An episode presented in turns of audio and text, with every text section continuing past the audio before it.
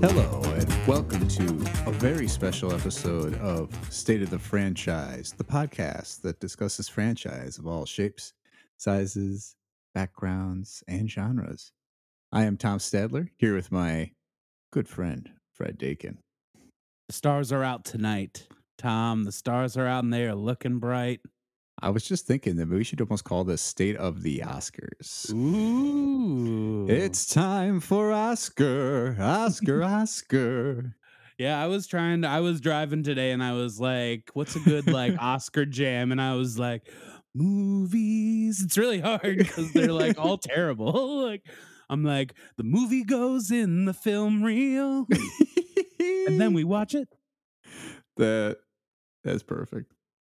I kind of love it actually. We should come up with our own Oscar theme song because the Oscars don't, outside of Billy Crystal doing that song a couple times, I feel like they don't really have a theme song, and they change like the even like the symphony lead in every year.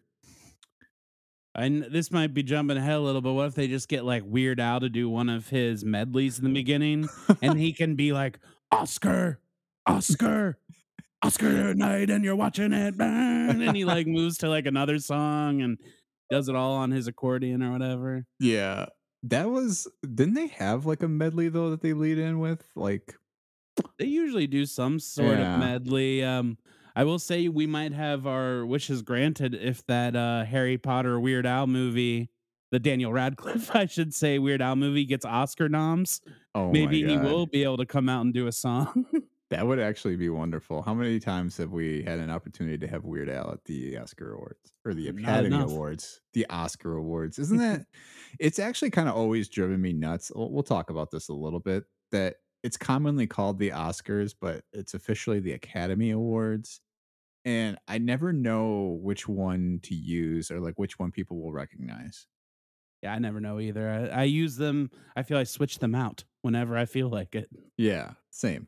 It's just, I mean, they are interchangeable, obviously, but it's just like, uh, can we just decide on one thing to call them? It's not like somebody calls the Super Bowl like the the Farvarama or something like that. right? No, they would probably need to take a second take on that. yeah, But it's funny you said Super Bowl because like this is my Super Bowl, bro. like I don't Yeah. watch sports. This this is where I get hype. and you should get hype, man. I thought this uh this year's Oscars was a pretty good crop, and we'll obviously get into talking about this year's Oscars later on as part of our special episode today. We're gonna break from format a little bit rather than talk about the history of an entire franchise and get into all the highlights. We're really gonna discuss this year's crop of movies. Yeah, I think this year was a very good year. I mean, we can chalk it up to the pandemic, but last year, like I feel like they were all good films, but none of them were like my movies. If I Mhm. went through and told you like what I would nominate, it probably wouldn't have matched. Like I like Nomadland. It's very interesting. It's got so much going for it. I did give David David Strathairn best supporting snack in that. But other than other than that, like I that was the only one that I'm like, that was a movie. But the rest, like I, I was looking back, I think I saw Promising Young Woman was nominated for Best Picture. yep, it was. I think. So, Yeah, it was. It was because I watched it because it was nominated. mhm. That was that was also a movie. That was Bo Burnham before he went and did his whole thing in the room and kind of like came out with his jam session. yeah, that movie, which I did hear on someone's uh best movies of the year, like they put it on their Oscar ballot. Ooh. I'm like, eh, I could maybe see that. Yeah, I could dig that. It was pretty good, but uh we got plenty to talk about though. So for anyone who is not familiar with the Academy Awards, popularly known as the Oscars, as Fred and I just went back and forward on, um, are awards for artistic and technical merit in the film industry. Really, I would say the most, probably the most prestigious award show of of any genre potentially. I I can't think of that. The Grammys or the Tonys are bigger than the the Oscars, right? No, I don't think any of them like no one's sitting around the water cooler talking about like the Grammy Awards. I'm sure people watch them or follow them, but I feel like the Oscars, even when like being a little kid who loved movies, going to Blockbuster, you saw the boxes with the gold outline with Mhm. like the for I always think of the Saving Private Ryan VHS, you know, or the Titanic that had like the gold box around it. Like I knew that that was a good movie for grown-ups. Like My god, you're totally throwing me back here by even talking about that. It's been so long. I miss Blockbuster like crazy. Mhm. I would love to go to like I know that you can go to the last one and like kind of have an experience. It's like a museum. Yeah, I would love to do that actually. It Is that is that a podcast field trip? Like we do a recording live from the last blockbuster? when we make a $1,000 on this podcast, we'll go to Oregon and go to the the last Blockbuster. I like it. It's in Oregon. I've never been. Yeah. There's a documentary out on Netflix. Um, yeah, man, we'll go up I just Oregon hope we don't die of dysentery on the Yeah. way to Oregon.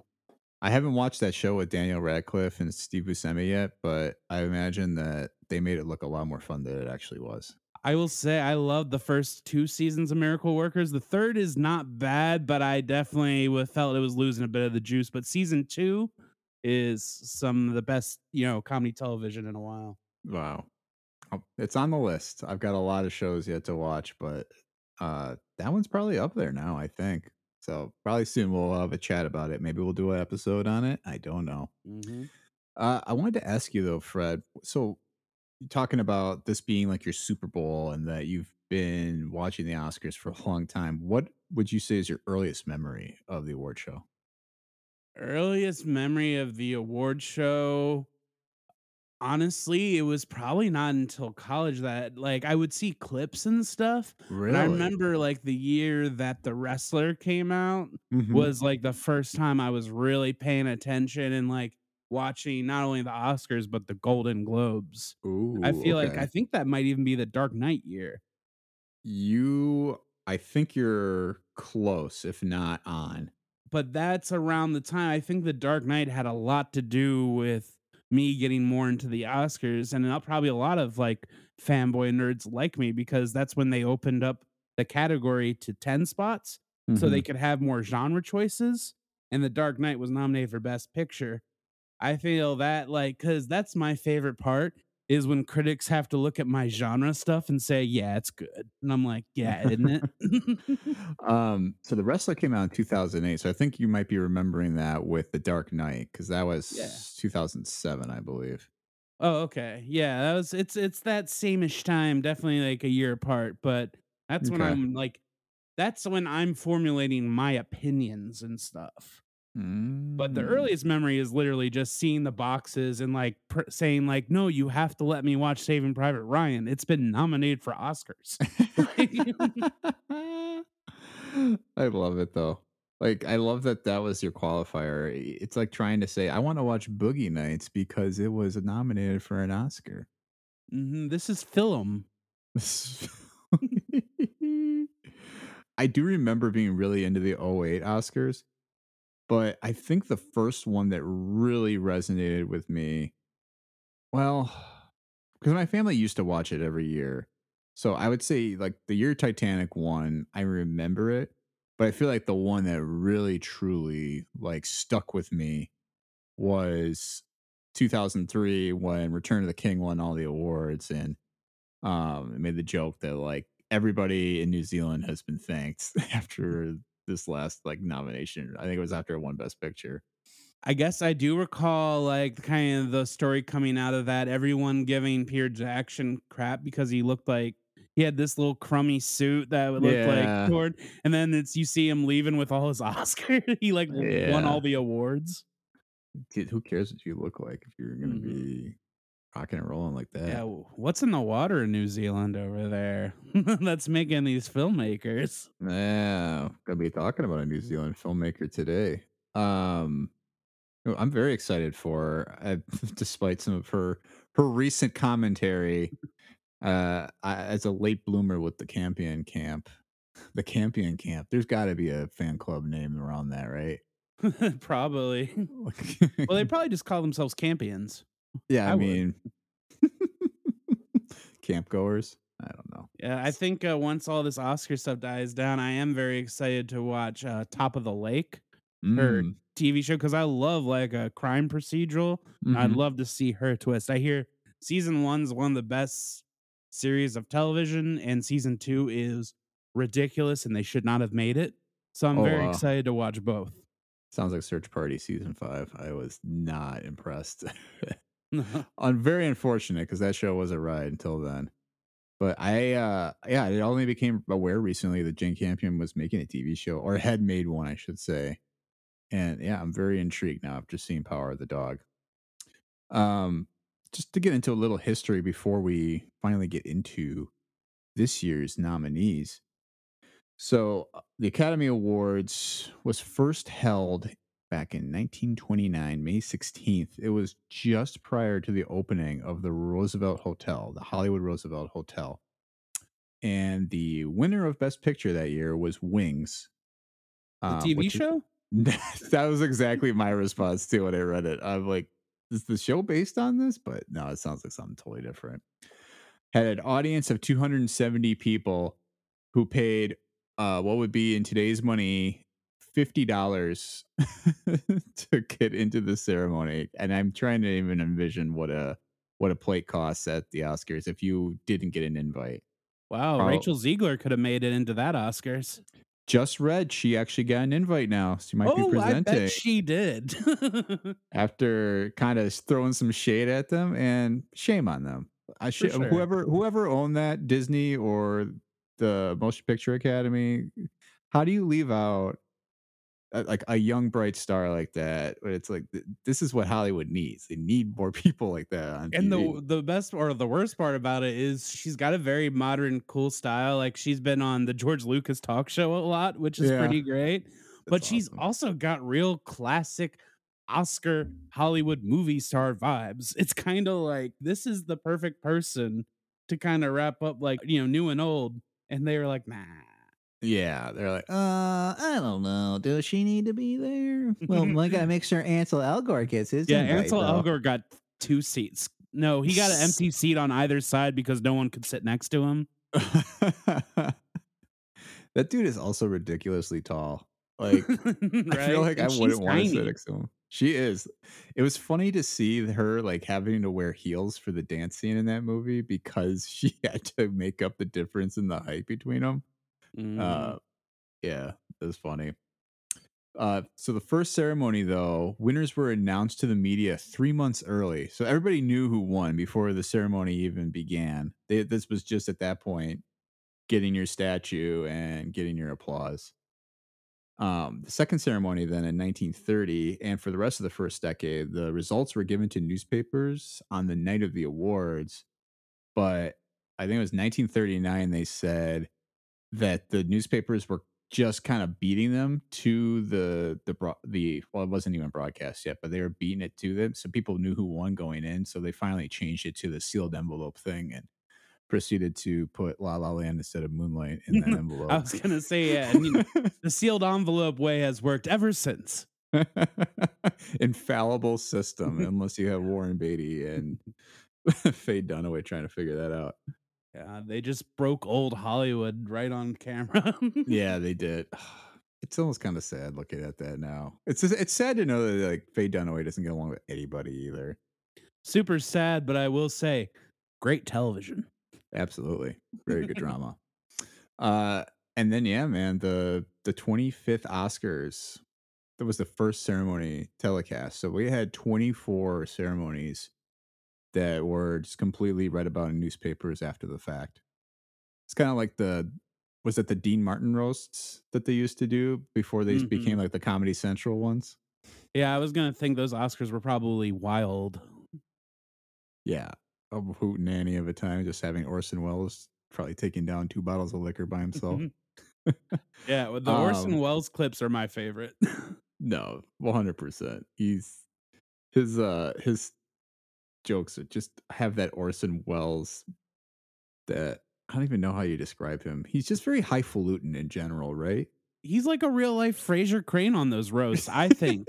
He is just like got that like and he's like making these little quick witted jokes. Yep. Well, Dean. um, so Fred, I did have before we we look to this year, I had a little quiz drawn up for you. So, uh, because one of the things that I note about the Academy Awards, and I really want to get your feel. Obviously, you know, you're excited about it. I'm excited about it, but I find that after a couple years, I really have a difficult time remembering what was actually nominated or won. And I think that's kind of a good tee up to what we're about to talk about here because I think there's some there's a good crop of movies that were nominated, but there are also a good crop that weren't nominated. For sure. So to to get this started, I want to take us back a decade and I want to ask you to give me three of the nominees from the 2012 Academy Awards, aka the year that Dark Knight Rises was nominated or not nominated. Dark Knight Rises year 2012. Yep. I feel like so obviously it was in the movie 2012. That didn't get nominated, but it did come out the year 2012. S- oh, oh, so to be clear, so the 2012 would have been for The the, year 2011. Right, yeah, it's I forgot it's the year after. Yep. I feel like if you gave me one movie, I could like domino effect it. Okay, I'll, I'll give you the hardest one I think from this year, and that was War Horse. That fucking horse. That horse. yeah. Cause this is the year I moved into my brother's place in college and we didn't have TV. Mhm. So I'm not watching the Oscars this year. I I got nothing, man. You stumped me. Yeah, I'm not, I guess I'm not good at like the years. I know it's it's super tough. I'll give you. Let's see. I'll give you two directors and see if you can pull them out. Uh, Terrence Malick. A Tree of Life. Yeah. Brad. Pitt got nominated for an Oscar. Yep. Also got nominated that year. Well, for Best Picture was Moneyball. Ooh, yeah, that and that didn't that win? That did not win Best Picture, but But that's also you've got nominated um Jonah Jonah Hill gets nominated, Brad Pitt gets nominated, yeah, right? for for that movie. Yep. Yes, The Artist though was the Best Picture Oh that god. That Which- movie is so funny. That movie, I remember loving that movie coming out of the theater, and I haven't thought about it unless we're talking about the Oscars. And I'm like, oh, you remember when The Artist won? So Jean Desjardins Desjardins is nominated for Best Actor, right? And, And won Best Actor. the dog came out on stage, I remember. Yeah. That that was a talented dog though. Let's not Mm, I'm not hating. but yeah, other movies that year, Descendants, The Help, Midnight in Paris. Yeah, if you were to ask me that uh that year which of those I liked, I would have said Midnight in Paris probably at the time. I did, yeah. I did like Midnight in Paris and Hugo, and I'll stand for Hugo because that was a secret um Méliès movie, and I dug the hell out of that. Good Sacha Baron Cohen performance. Oh, that's right. He's the, the station guard or whatever. Mm-hmm. Yeah. But enough about 2012, Fred. Let's talk about this year and to kind of change our format for this episode. I think we'll talk about how each category had its list of nominees, which ones we like from those lists. And then we'll also talk about ones that potentially should have gotten nominated. And that'll be our coulda, woulda, shoulda kind of all in one. And we'll keep bouncing back and forward from category to category. So to kick us off, I want to talk to you about Best Actress. And we'll kind of combine the roles for Best Actress and Best Supporting so that we can include even the roles that didn't get nominated and kind of see who who is in that list. So for Best Actress, we had Olivia Colman for The Lost Daughter, Jessica Chastain for The Eyes of Tammy Faye, Penelope Cruz for Parallel Mothers, Nicole Kidman for being the Ricardos, and Kristen Stewart for Spencer. What did Definitely you not a bad turnout there, I don't think No. overall. I mean, there's one nadir for me, but it's actually not even that bad of a performance. Which, uh which ones were you a a big fan of? So, I think this movie I'm excited to watch in, like, 2 years, but it was pretty undeniable. I thought Kristen Stewart, for me, was the big standout. Mhm. Someone, uh, pr like, posed that movie to me as think of it as, like, The Shining starring Princess Diana, and when I thought about it, I was like, "Damn, that movie is kinda shot like The Shining and has that same feel," and I think she brings it by doing, like, a person that is real and also an accent, and it all works. Yeah. Definitely agree there. She I mean, she blew my doors off. Um, I mean, are you in agreement that she should probably win this year? Uh, yes, and it's kinda like like I said, I didn't love, love the movie, and I really like to love the movie when I give, like, my best when I give the award to an actress, but I gotta say, like, that was the one that definitely I was like, when I saw it, I was like, "Yeah, that that's it." Yeah. I mean, do you feel like that's becoming more commonplace with the best acting awards that they're not necessarily for great movies? I mean, we certainly have well, actually, I'm going up and down the list. None of the movies for the acting award for best actress were nominated for best picture.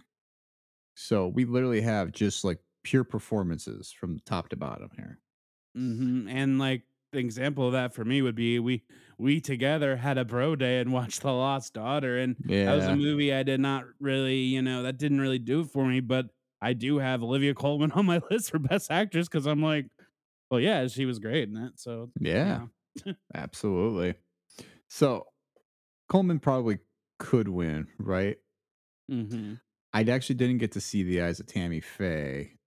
What did you get a chance to look at that I one? did see that, and Jessica Chastain, who I also have on my list, is very good in it, but it's also, like, a very showy, hammy movie Mm. that is pretty pedestrian by the books biopic, which I was kinda sad because I don't know if you knew it's directed by Michael Showalter Oh, from really? Stella. Yeah, like, and I was like, okay, because he did, um, the Kumail Nanjiani movie, I believe. The Oh. Uh, oh, why is that one escaping me now? Yeah, I know what you're talking about. Yeah, I'm sure people know the one we're talking about. Big. Sick? Yeah, The Big Sick. So he's kind of slowly been becoming like an auteur, which I'm all about because I think he is a good director. But, yeah, it was very much like, "Look at these actors, you know, doing these big performances. Isn't it very good?" And I don't know. Righteous Gemstones is a better, uh, version of that story for sure. Yeah, I could probably see that just because I feel like it has the ability to go much more over the over the top as opposed to, yeah, like The Eyes of Tammy Faye, which probably has to be somewhat grounded because it's based in reality. Yeah, I don't know, the Gemstones do that, like, they have that balance of, like, over the top humor, and I'm also, like, the commentary on churches, how they deal with money and taxes, like, it Mhm. hits all that perfectly. Yeah. That it it does kinda come off that way. I only watched the pilot for that show, so I I have very minimal context, but that's the vibe I kinda got just Mm, watching that season. 2 is the like, season 1 I liked, I really liked season 2. It's got Eric Roberts in it, and he's just doing his thing, it's pretty great. Man, it's what a different career path he had from his sister, right? Sister, Yeah, Julia. Roberts? Yeah. Okay. Like, I feel he's doing, like, Pope of Greenwich Village next level acting, and, like, he's Oh, playing, like, a very similar character. I didn't get to see that either, but I've I've heard about it. Oh, man, you gotta Um watch that. I am clearly behind on some of these these shows. Well, Pope of I Greenwich Village is, like, way back in the day, an older movie with him and Mickey Rourke that was, like, an Oscar play. Oh. You know ever like, "They took my fingers, Charlie."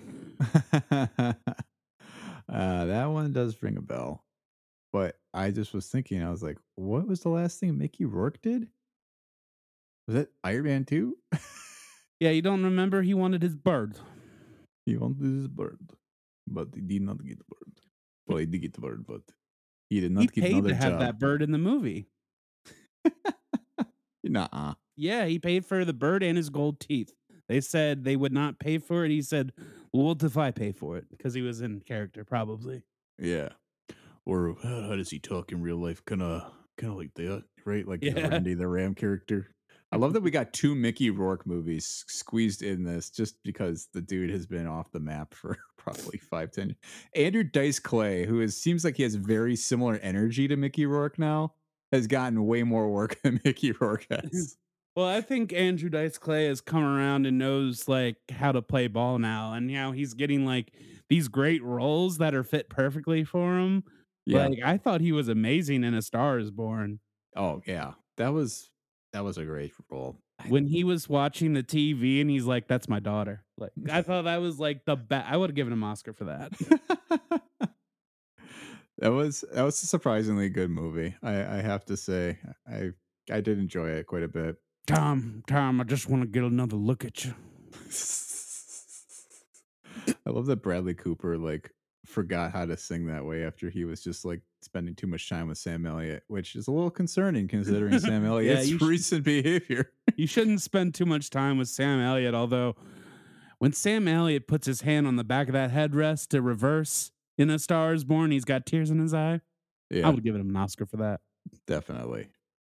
Just the the eternal cowboy in mindset and in body and look. Um, let's talk about supporting actress though, because we have a couple interesting roles here. I I always love the supporting roles because I feel like as good as the leading roles are normally, the supporting roles always give somebody a chance to shine with a lot of limited time. And I, I felt like most of the people in this category got a decent chunk of screen time, maybe outside of Jessie Buckley, who got nominated for The Lost Daughter. Um, we had Ariana DeBose for West Side Story, Judi Dench for Belfast, Kirsten Dunst for Power of the Dog, and oh god, I'm gonna have to apologize in advance for this one. I think it's Aunjanue Ellis. Ingenue Ellis?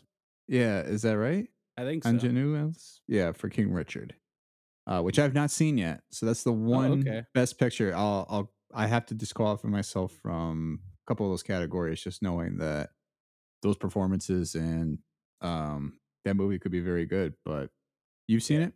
Um, I did see it. It is definitely I, when it gets to the Serena Williams parts, that's when it really flies. But I mean, I would be happy if uh, I know we're not doing the actor, but Will Smith is pretty good, and I could see him leaving with the trophy because he won the BAFTA. So, oh wow. But um, as far as that performance, it's it's a good performance, but I don't think it's gonna hold water compared to some of these others. Yeah, it's a little tough considering.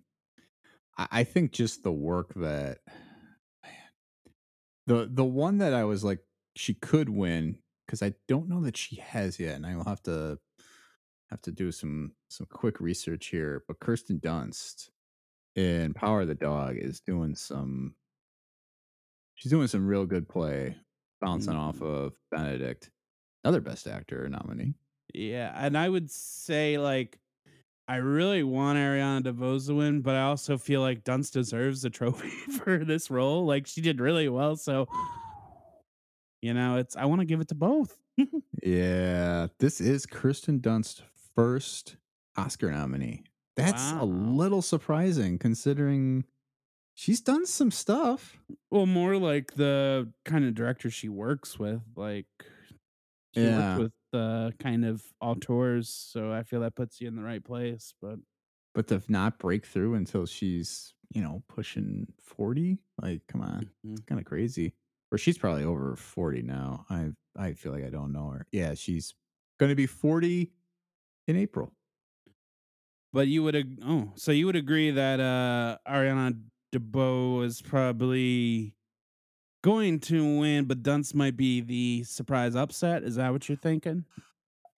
Yeah, I think that's where I'm at. I think Ariana DeBose will win. Kirsten Dunst could win.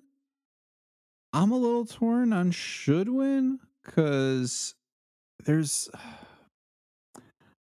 now that I'm comparing these two movies in my mind, I only just watched West Side Story over the weekend, but Ariana DeBose is really damn good. We were even talking about after the movie. I'm talking about uh, my girlfriend and I um, about how much better the part of Anita is than really any other part in that movie, For and sure. I don't think the movie works without her. I Uh, think there's I'm 2 performances that make the movie work. Um, we'll get to that, but she is definitely on my you know, Fred's got his Academy Award noms, and they may not mean anything, but these people should be pretty thrilled they're on my list. I'm just Yeah, gonna say. but you would give the trophy to Dunst, is what you're saying. Um, of the people nominated, yes. Okay. I do and I'm and I think I would probably give it out of my category too. I would split between Ariana DeBose and Dunst. Um, but I I do have I don't know if was jumping I do have 3 supporting actresses that were not nominated that I would No, let's let's talk about what could have been because yeah, there were a lot of performances that were good that didn't get recognized, That's very I I didn't throw out any actresses because everyone that got nominated was pretty much like it was like a mere copy. Mm. I didn't know if you had any actresses. I know we went past it, but I know if there was anyone you wanted to shout out real quick. Um, I did write down a number of them. only because I had a chance to to really kind of look back yesterday and think about all the different performances that I'd watched. Um, I felt like Rebecca Ferguson in Dune was really good. Very good. I, it's weird how she keeps kind of popping up in these big movies, even like Doctor Sleep, and it's kind of secretly the best part of them. so Oh, yeah, Doctor Sleep, I think she's amazing in. yeah, like that movie also probably not anywhere near that great without her. I would agree with that, and I love that movie. Yeah. Um, I also wanted to give a shout out though to Rita Moreno in West Side Story too, because I was like, Mhm. here she is playing a. It's a, uh, it's a pretty throwaway role. Uh, Maybe not. I shouldn't say that. I haven't seen the stage production that many times, maybe one time in my life. But to Well, go, usually in the production, it's just like the guy Doc. It's like this is a completely new character written, correct? yeah, yeah. I so yeah, I think they obviously switched the gender, kind of created something new. It was weird because I was trying to read a synopsis because we were actually trying to figure out too if the events followed the same way that they did exactly in the stage play because we had not remembered anything about Tony going to jail in the original production, but that that could have been part of it, or part of been part of the movie, but not the play, or the play, but not the movie. So it's like there's so much information going back and forward. But that aside, her getting that song too was pretty great. It was really good, and you know, I, For you 90 too. She's 90 years old.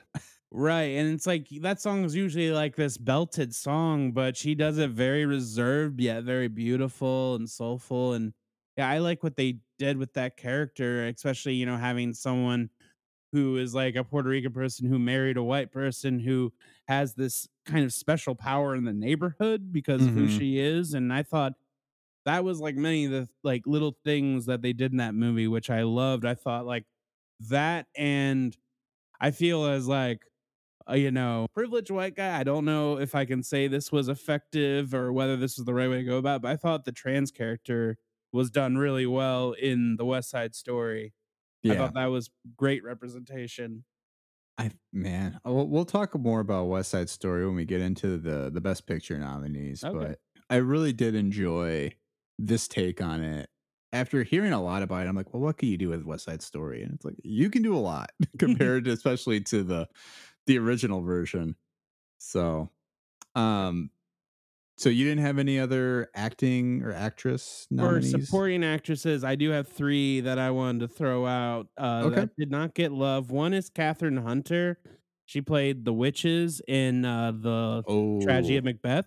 She's Mrs. Figg from Harry Potter, yeah, yeah, and I don't know why there she's not up there, but that was my favorite part of the whole movie. yeah. That was a miss. Um, I also have Harriet Sansom Harris from, uh, Licorice Pizza. Yep, I wrote her down too. that that might be my win, but it's so, like in a sweet spot for me because it is pretty much her doing her Frasier character in a PTA movie. Like yeah. it's the same deal, but it's probably written a little better because it's PTA. And the last one, a bell I will be ringing. I wish I had a real bell with me. Uh, for a movie that did not get any love at all, is uh Olga Merediz in In the Heights. She was Mm. like the uh, kind of elderly woman who everyone looked up to, and she has that great number towards the end when she dies. Spoiler alert. Oh, I didn't actually see the movie, but Oh, sorry. okay. Well, now I know. Uh, but no, that's a good, good another name to throw out there though too. Um, I- and it's like I think this kind of goes to it. You know, we just sort of had this back and forth here, but it's hard to to really categorize like Harriet Sansom Harris. Obviously, that's a supporting acting role, hundred percent. But like, I I feel like sometimes it really is just sort of arbitrary who's supporting and who's leading. Because like Rebecca Ferguson in Dune could be a supporting role. It could also be a leading role. Like right. kind of wherever. And it's it's almost surprising that she didn't break through because Nicole Kidman was good in being the Ricardos. I've seen her do better. It's just because she was doing a Lucille Ball impression. That's my take. Yeah, and I just thought with that performance, I guess there's nothing wrong with it, but it's just like when you have grown up with an actress and you can see what she do she can do. I Mhm. feel you almost expect like you know spellbinding performances to get nominations now because Yeah. it's Well, Nicole Kidman. She yeah, goes to sh- AMC theaters. she's she's just like all of us. I um yeah, I mean she's one of those that you'll just keep seeing her pop up, right? She's like a Meryl Streep or even Judi Dench you got name it nominated. It's like of course she got nominated. Or you had um and one person we didn't talk about who didn't get nominated this year is Frances McDormand for Lady Macbeth. It was oh, like there you go. Who was also very good, but Frances McDormand is always very good. So Mhm. when when is she good enough and not? You know, because she sets her own bar as high as she can go. For sure. Um, And one thing that we know about the Oscars, they love them some Judi Dench. They love Judi Dench.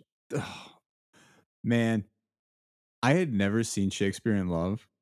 So I assumed when I saw Judi Dench had won an Oscar for that movie, I was like, oh, she's probably just bringing that powerhouse stuff in a couple scenes. She is in two minutes of that movie. Like, With so much makeup on, right? yeah. Oh, it's it's ridiculous. Honestly, I'd give her I would take it away for that and I'd give it to her for cats. That movie may be awful, but she's do- she's doing it in that movie. Sisters are doing it for themselves. uh let's move on to to actor. cool, cool. So we had for best actor in a leading role, Javier Bardem for being the Ricardos, Benedict Cumberbatch for Power of the Dog, P of the D, Andrew Garfield in Tick Tick Boom, Will Smith in King Richard, and Denzel Washington in The Tragedy of Macbeth. Where were you feeling on uh on this one? Um, I think these are all pretty good noms. I think everyone knew when Will Smith was doing this movie he was gonna get a nomination, even if he was Mm. bad. Yeah. Um, Benedict Cumberbatch is definitely a big standout for me because when I heard he was like gonna be in a western, I was like, "That's stupid." The dude sounds like a butler, and the thing is, though, it kind of plays into that because he's playing this like intelligent, you know, scholarly dude who wants to just live the like Bronco Henry Ranch life, so he is a fake. So it kind of works. it And does. um yeah, that was my thought about him. And then the other thing I'll throw out, I think Andrew Garfield, who's having like the best year ever, is like that tick tick boom performance really turned me around on Andrew Garfield. I was never the biggest a Andrew Garfield fan, but I think I might be a big Andrew Garfield fan. Well, I'll tell you what, Andrew Garfield could have pulled in a supporting role for No Way Home because he was real good in that too. You're just gonna you're just gonna ruin my hot take. Oh, no, that sorry. take that take has gone so cold at this moment because I had that take leaving the theater. Yeah. I was like, we were all here for Tobey, but Garfield's bringing the real heat, and he is amazing in this. He's the amazing Spider-Man, so it makes sense. He had a fastball going that day. He had a fastball going all year. He would have won Cy Young if he was playing baseball. That's for sure. he is he's very good in tick tick boom. That's definitely my upset pick that could win because there's even an argument. and I haven't seen Eyes of Tammy Faye just based on what I hear, so you can vouch for this. Was he pretty good in that too? I think he's kind of a ham sandwich in that movie. He's not bad, but like that's the Andrew Garfield shit we don't like is Yeah. him in that movie. Okay. But um yeah, I think overall it's- not a bad performance, but it's definitely he's making a ham sandwich in that movie. I gotcha. I gotcha. Him and Vincent D'Onofrio are just rubbing ham together for a couple of scenes. Oh God. Well, I'm maybe not in a rush then to see that. I'll probably catch it at some point this week, Mhm. but definitely want to catch King Richard once it comes on HBO later this week. Yeah, that's a Um, fun watch to an extent. Like the first hour is kind of depressing, but like I said, once the Venus Williams stuff really cooks, it's like Yeah. it's like watch Remember the Titans or something like that. It gets like to those good vibes for me. An- another good Denzel performance. Who's another one of those actors? So it's just like he never phones it in. He's No. He's always on. You pick the performance that you don't think he's up to his own own level of capabilities, and it's like it, it feels kind of like a like almost a like he was going for that grab here, be like I can play Macbeth, and he was a good Macbeth. Like obviously he's nominated, but it just I don't know something that movie was so beautiful to watch just from a, a cinematography standpoint but something just i don't know. It didn't have that that edge to it that you expect from like an, a shakespeare adaptation or even just from any kind of movie like that you know what i mean? Mm-hmm. i don't know it it, it was all good performances it was good good lighting uh, good movie all around but it didn't hit that great stratosphere for me Yeah, I would say for me, it's gonna be. I think Will Smith's gonna win, and I'd say it's a split upset between Benedict Cumberbatch and Andrew Garfield. Ooh, I was actually going to say Cumberbatch will win. Garfield could. Will Smith could, only because for every reason you provided for Will Smith. And not to shit on Javier Bardem here either. Obviously, he's Which good. like I I kind of am fine with him getting the nom because he he definitely has and when I watch that movie, it's wild what he's doing, but it's also like I kind of want to hang out with this guy. And like right. isn't that the point a little bit that you're like this guy's a little bit of a piece of shit, but he's so damn charming? Yes, that's exactly what it is. It's sort of he he definitely gets in your in your head Uh-huh. a bit. I will say being the Doing my, Ricardos doing my Benedict right there. it kind of worked. You gotta was- you gotta scowl a little more when you do it. Sorry, I was going to say that Javier Bardem always brings the heat. I like it. The dude's got a baseball glove attached to his hand, so he has a fastball ready at all times.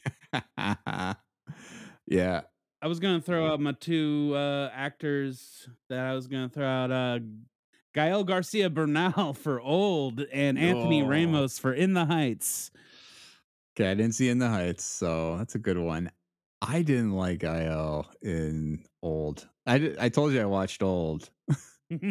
I've seen him in better stuff. Y tu mama también is peak. Well, yeah, that's a hard comparison. But I Yeah. would say um I really thought that the aging was done mostly by the actors in that movie. And I think him like going blind and looking at Vicky Krieps at the end was like oddly heartwarming, which felt really weird to get heartwarmed during that Mhm. movie. And I was like, uh but I I know I'm also just kind of in the camp for that guy because he was also pretty good in Station Eleven. I did, actually didn't see that one either, but I do love him. I mean, Coco also, yeah, provides a great all-time vocal performance. Oh yeah. And then Anthony Ramos, I'm just like he really puts that movie on his shoulders. I think In the Heights just got like swept under the rug for no reason. Mhm. Cuz yeah, there was so much fanfare. I think a lot of people even talking about like why why did this movie just kind of fall into nothing? Cuz it really was I think mostly positively received. Maybe some stuff where people were like, "Eh, didn't love the way they did that or portrayed this type of person," but yeah, overall okay. Uh I had two definite lead actor nominees. hitoshi Nishijima in Drive My Car. Again, a name I, I hope I'm not mispronouncing. So apologies ahead of time. And Nicolas Cage in that pig. Love that pig. I actually had him on the that list. I while you were talking, I was like, "Oh crap, I missed I missed Nick Cage." Nick Cage, which is funny because I was just reading an article too about how he was like, I may have done all these video on demand movies to help me pay off my taxes or, or my debts, but I never phoned it in. And I'm like, you didn't. I, I've watched a lot of those movies just because. And Right. he's always, he's always there. He's always like putting everything he has into a performance. Like that, that's pretty respectable. And I think just to, to speak a little to that, because we're not going to really have a chance to talk too much more about Pig, I don't think, throughout the rest of this, is I love that it kind of culminated in that before he really was back, that he was able to do a movie like Pig, where it's totally curbs your expectations for what you expect for a movie or a performance too. Like you expect him to have that that Mandy like edge to him, but it turns out to be just this very heartbreaking movie, and you're like, shit. Right. Everyone thought it was gonna be uh um John Wick, but with a pig. Yeah. And instead it's like, Ratatouille. yeah, Babe meets Ratatouille. Let's talk supporting. That's this is probably my biggest list because I'm like the deal with Freddy's Oscars is I can have seven dudes on this list if I want. That's true. Brett, if you ran the Oscars, I would watch the entire ceremony because I just want to see I'd who bring else back are Hugh. Jackman. Another guy we need to we need to get back into the fold here too. I But thought you were gonna not, say we got to get him on the pod. we got to get him on the pod. What do you think he's doing right now? Is he, is he talking to Reynolds about possibly getting into Deadpool? We'll see. He's busy like acting like he knows what TikToks are. yeah. Actor in a supporting role for the nominees, we have is it Ciaran Hinds? God, I'm gonna just Kieran. Kieran, but it spells way different than like Kieran Culkin. I, I've just always heard it's Kieran Hinds. Interesting. Wow. Okay. Uh, Troy Kotsur, Jesse Plemons, J.K. Simmons, and Kodi Smith McPhee. Where uh, where were you falling on this list? Did you get to catch every one of those movies? I believe I did. Um, I would say that I had Kodi Smith McPhee as my like winner and nom guy for like since I saw Power of the Dog, Mm. and he little by little made it off of my list, Yeah. Which stinks because it's a great performance. But I mean, the guy who kind of blew everyone out of the water, and I really, he's not my pick because I think he's gonna take it is uh, Troy Kotsur and Coda. Yeah. Yeah. Sorry, I didn't actually say the movies, did I? Uh, Hinds in Belfast, Kotsur, Coda, Plemons and Power of the Dog, Kodi Smith McPhee and Power of the Dog, J.K. Simmons and Being the Ricardos. um, but yeah, I I fully agree with you there. Uh, Kotsur should win. I think he will win. That Kieran Hinds though, that role in Belfast was pretty dang good. Yeah, that is true. That might be the part I liked of Belfast. I I put that one as could win. Smith McPhee is also a could. It just I don't know. I was just gonna say I think I would have liked Belfast better if I didn't have like the news tell me about how Van Morrison hates wearing a mask.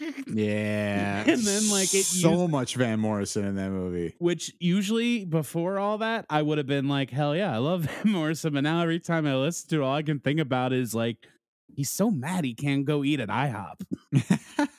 I'm like, why do you even want to do that, dude? You can make better corned beef hash at home. Like, let's be let's be real.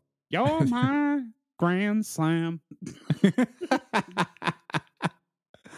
It's just like I think all these musicians, like him and Eric Clapton, are too old to do drugs or drink anymore. So all they can do is go to like Cracker Barrel, and if they can't do that, they're gonna write a song about it. Maybe they'll go hang out with Kid Rock. He's kind of in that same camp, He probably has a Cracker Barrel in his house. he lives in a Cracker Barrel. Yeah. Like Kid Rock doesn't have a home. That's why he lives on a boat half the year. How about your could have been nominated? All right, I'm gonna I'm looking at my list here. So the big one for me that like I'm surprised no one even talked about. I really liked Sean Harris in Spencer. It could have just been the flip of I'm used to seeing him like with foam coming out of his mouth, you know, looking angry, but he's like such a sweetie in that movie. yeah. He's the Uh, head chef, right? yeah, he's the chef in it. Okay.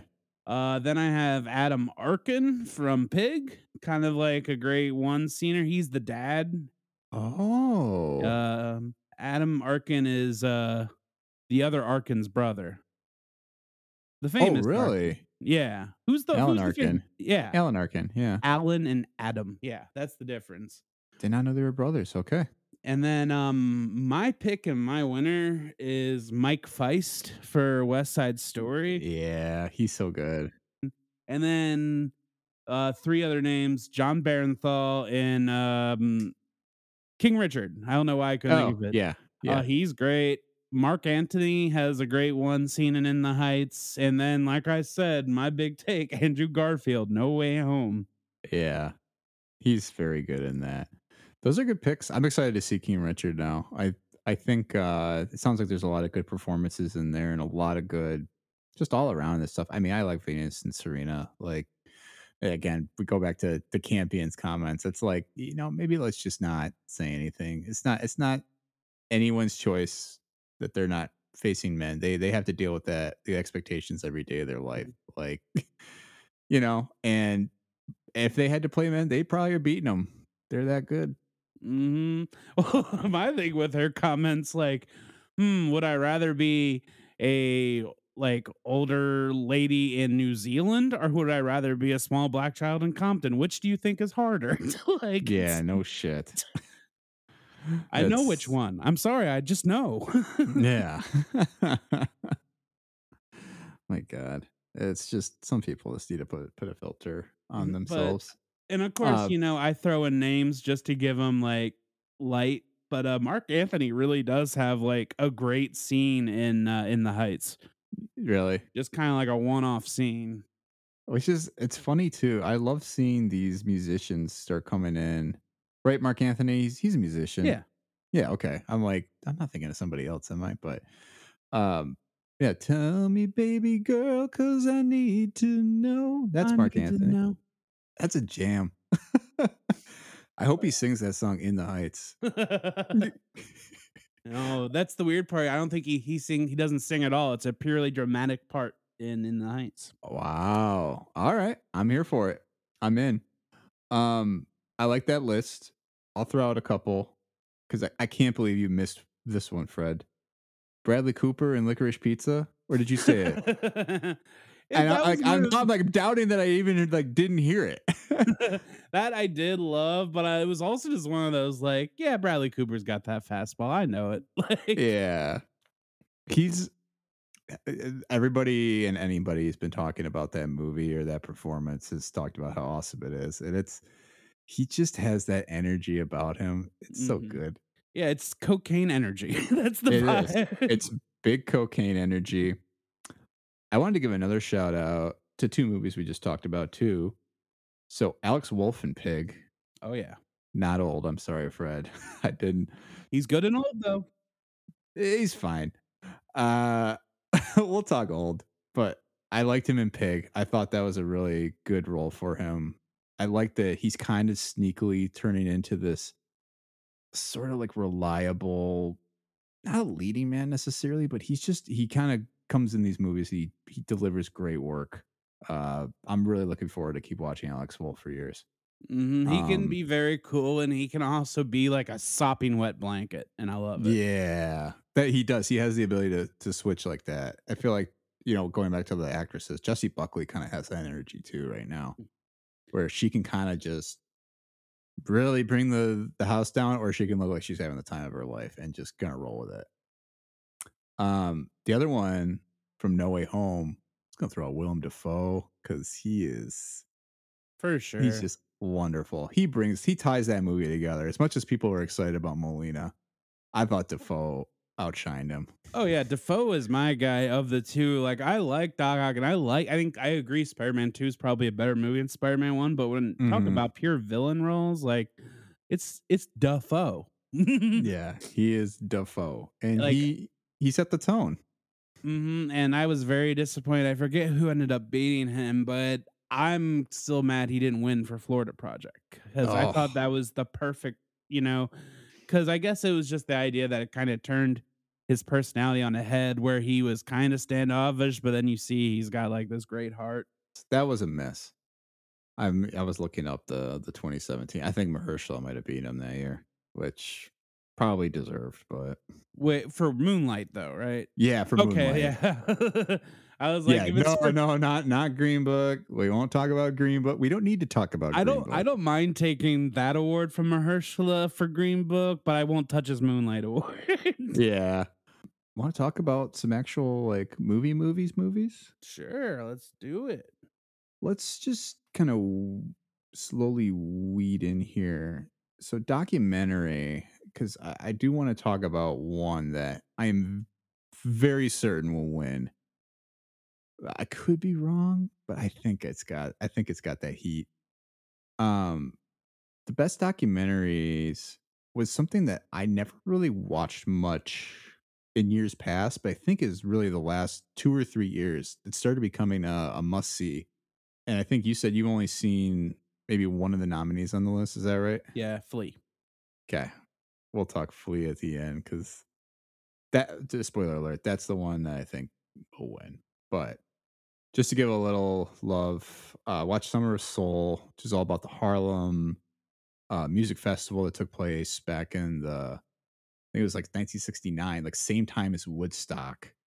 And it's pretty crazy to see all these people out in this park and just having a time of their life and just what a cultural movement it was. And this really was a year where I felt like they were doing a lot of documentaries where it's about topics that a lot of people don't know about. Attica was another one that got nominated. It was about a prison riot that got quelled in an extremely violent way. Uh, Mhm. Not for faint of heart. There's an a- Attica. I didn't. I, I'm gotta watch that because I know about Attica. Well, mostly from like looking at Wikipedia while watching Dog Day Afternoon. Oh yeah. it's it's a it's a hard watch, but it's really it's one that everyone should watch because I think it just kind of puts a real big pin in the whole conversation about the infrastructure of the prison system and just about where where we even started, you know, two years ago with the Black Lives Matter movement really taking off and just keeping that conversation going. Um, to see where people were in 1971 and just how little things have changed.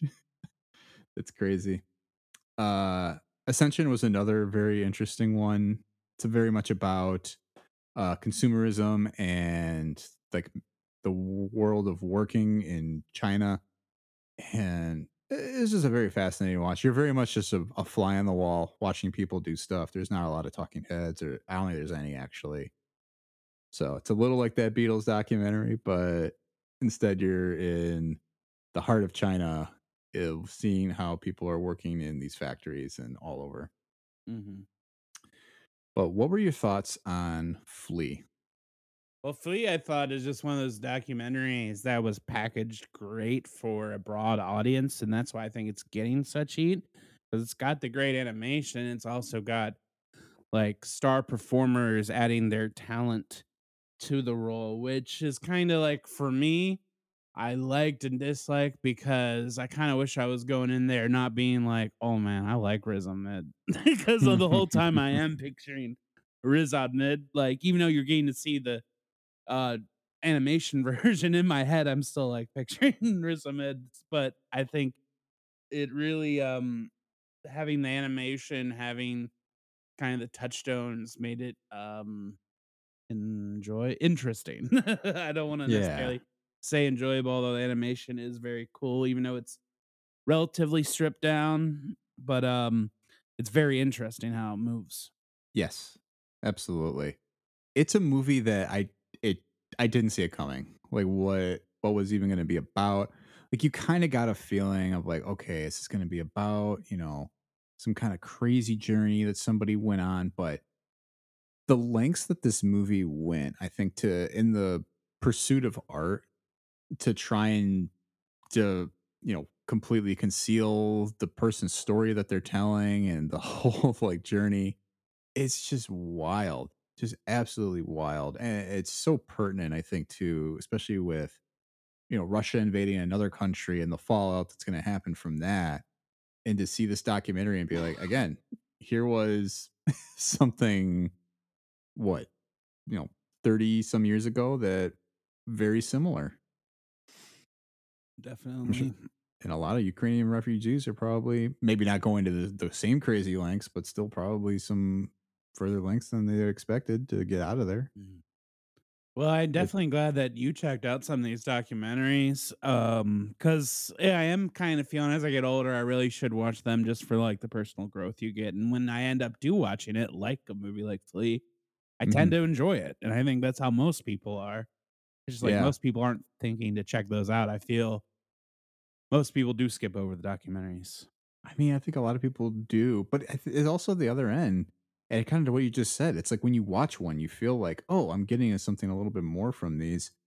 And, and it seems like, you know, it's becoming a more popular category, more talked about. A lot more people are getting attention for them. Um, yeah, I mean, definitely from the nominee list, I think they really captured a lot of good ones because uh, the ones that I had said missed the cut were the Beatles Get Back, which isn't really a documentary in my mind. Maybe it is. I don't know. What? Where do you place that? Uh, that's just like a retro Twitch stream. no, I only watched the first like hour of it. I'm gonna get to more of it, but dang, it's such a hangout vibe for watching that. It is. It's very much like you're just sitting in the room spending time with the Beatles, which it leads to like one of the greatest like 90 minute closings of anything I've seen, but it's just up until that point, it has become a little bit of a slog and it picks up momentum. But I'm like, Peter Jackson, man, we could have cut another two hours or so out of this oh, thing. Oh, you wanted Peter Jackson to cut stuff out of his movie? that might be asking too much of him. You're right. I wanted the movies to be long. I don't know what voice that was. no, he's got the New Zealand accent. yeah, I watched so many of those uh Yeah. Lord of the Just Rings documentaries with uh, well, I was writing this with Fran. I was gonna ask you, you saw that one. Did you see Sparks Brothers? I did not. The Edgar Wright documentary. Yeah, And I love a I love a documentary about a band I don't know. So I'm very excited to watch it. Does that make Yeah. sense? Yes. Uh, I like think the that's one I want to visit too after the fact because I didn't get to see it either. the one that comes to mind, one of my favorite documentaries. It's like one that I just kind of relate to the guy a lot when I watch is The Devil and Daniel Johnston. It was a person I never knew. Uh, do you know about that? Have you seen that? Have you heard about this? I have you seen this? Have you heard about this? um. I didn't see it, but I've heard about it. Hmm Do you know Daniel Johnston though? No. He's yeah, he was just like this guy who definitely had his issues, but um he wrote these beautiful songs and he was not a great singer, but they were like these just almost musical quality songs that were very simple, but I don't know how to describe other than just like these bare bones full of heart songs. And it's that's a documentary, you know, you've given me a bunch to watch. That's the one I'm gonna send your way. I'm gonna have to write it down. Okay, I'm in. I'm, I'm especially now that I'm getting into documentaries more. I'm I'm ready for some new content. So, uh, moving on to other new content. Talk about international feature film. So, I got some thoughts here because I almost have as much guff with what missed the cut as much as what made the cut. Um, after seeing an unusual amount of maybe unusual for any other year, or just the fact that international features are becoming more watched. But uh, this year we had nominated Drive My Car, Flee again, Fleet is just for everyone else's uh, awareness. It's a animated documentary foreign film. So it got nominated for three categories. You're going to hear it come up a couple more times, Mhm. but since we led the way with that one, uh, then we had The Hand of God, Lunana, A Yak in the Classroom, and The Worst Person in the World. Which is me who didn't watch it today. Oh, bummer. It. I think we could have had a good conversation about it, but did you see Drive My Car? I also did not. Those are the two I missed. Good grief. I know I'm the worst person in the podcast.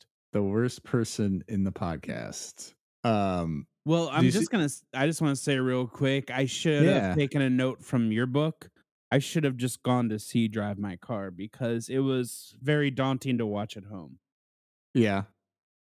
hmm I'm kind of like when Parasite came out. I was like, I need to go to a theater because I do struggle. Like I didn't grow up watching a lot of foreign films, so I'm just not really used to doing the subtitle thing. But now I'm like, at it's more like back in the day, I probably had a problem with it, like in high school. But now it's like, oh, you don't have a problem with it. You have to remember that. Does that make sense? Yeah. I do remember having some uh, just sort of reluctance to to step into the world of subtitles. Even back to like, you know, ironically talking about anime was our first episode, Right. but I remember just having a reluctance like I don't want to read because I'm going to miss the action of what's going on. And I felt like that was a real crappy attitude. Even at the time I knew it was a crappy attitude For sure. but it, it it's still something that I think kind of sticks in the back of my head and it almost kind of makes me like I kind of want to pursue learning some of these languages so that I can just watch it and understand like what they're saying like watching a couple um movies now in Spanish which I've been studying a little bit like it's a lot easier to kind of be like okay I'm going to see if I can understand first and then rely on the subtitle to help fill in the blanks. Because then it's a much more enjoyable experience. I can actually like really focus on what's happening and not have to try and read and then see what's happening in the scene but eh, for anybody else i think it's really it's a minimal and you know barrier to you. You can still get the chunk in the movie and i loved loved drive my car. It's a borderline one of the tops of my list and i won't i won't show my hand too much here but it it's definitely the one i think will win this category Yeah, I will definitely be checking out before the actual Oscars happen. But um, I definitely have heard a lot of buzz about it. Yeah. I would still say worst person in the world is still ch- worth checking out. Um I did not like The Hand of God. I thought it was a very contrived overly artsy movie. Ugh. Mhm. I, I c- I I think what upsets me about The Hand of God is not that it was a bad movie, but that it just didn't feel like one of the best movies of the year. And it, it upset me because I also watched Titane or Titane and Benedetta. uh-huh. And I'm like, what what happened here? Like- Benedetta was a movie I could have definitely gotten behind for a best foreign film for sure. Yeah. And I did want I do want to spend some time talking about both of those as coulda, woulda, shoulda, because I think either of those Mhm. easily could have snuck in to at least be nominated. Yeah, I have one as well for foreign too. Good. What do you got? I'm gonna go with what I watched this weekend, which was Riders of Justice, the Mads Mikkelsen movie. Oh, I don't know, like I'm only thrown out there because of the few foreign films I watch, but I have it as like in my original screenplay noms, the script for that because wow. It's a study on vengeance.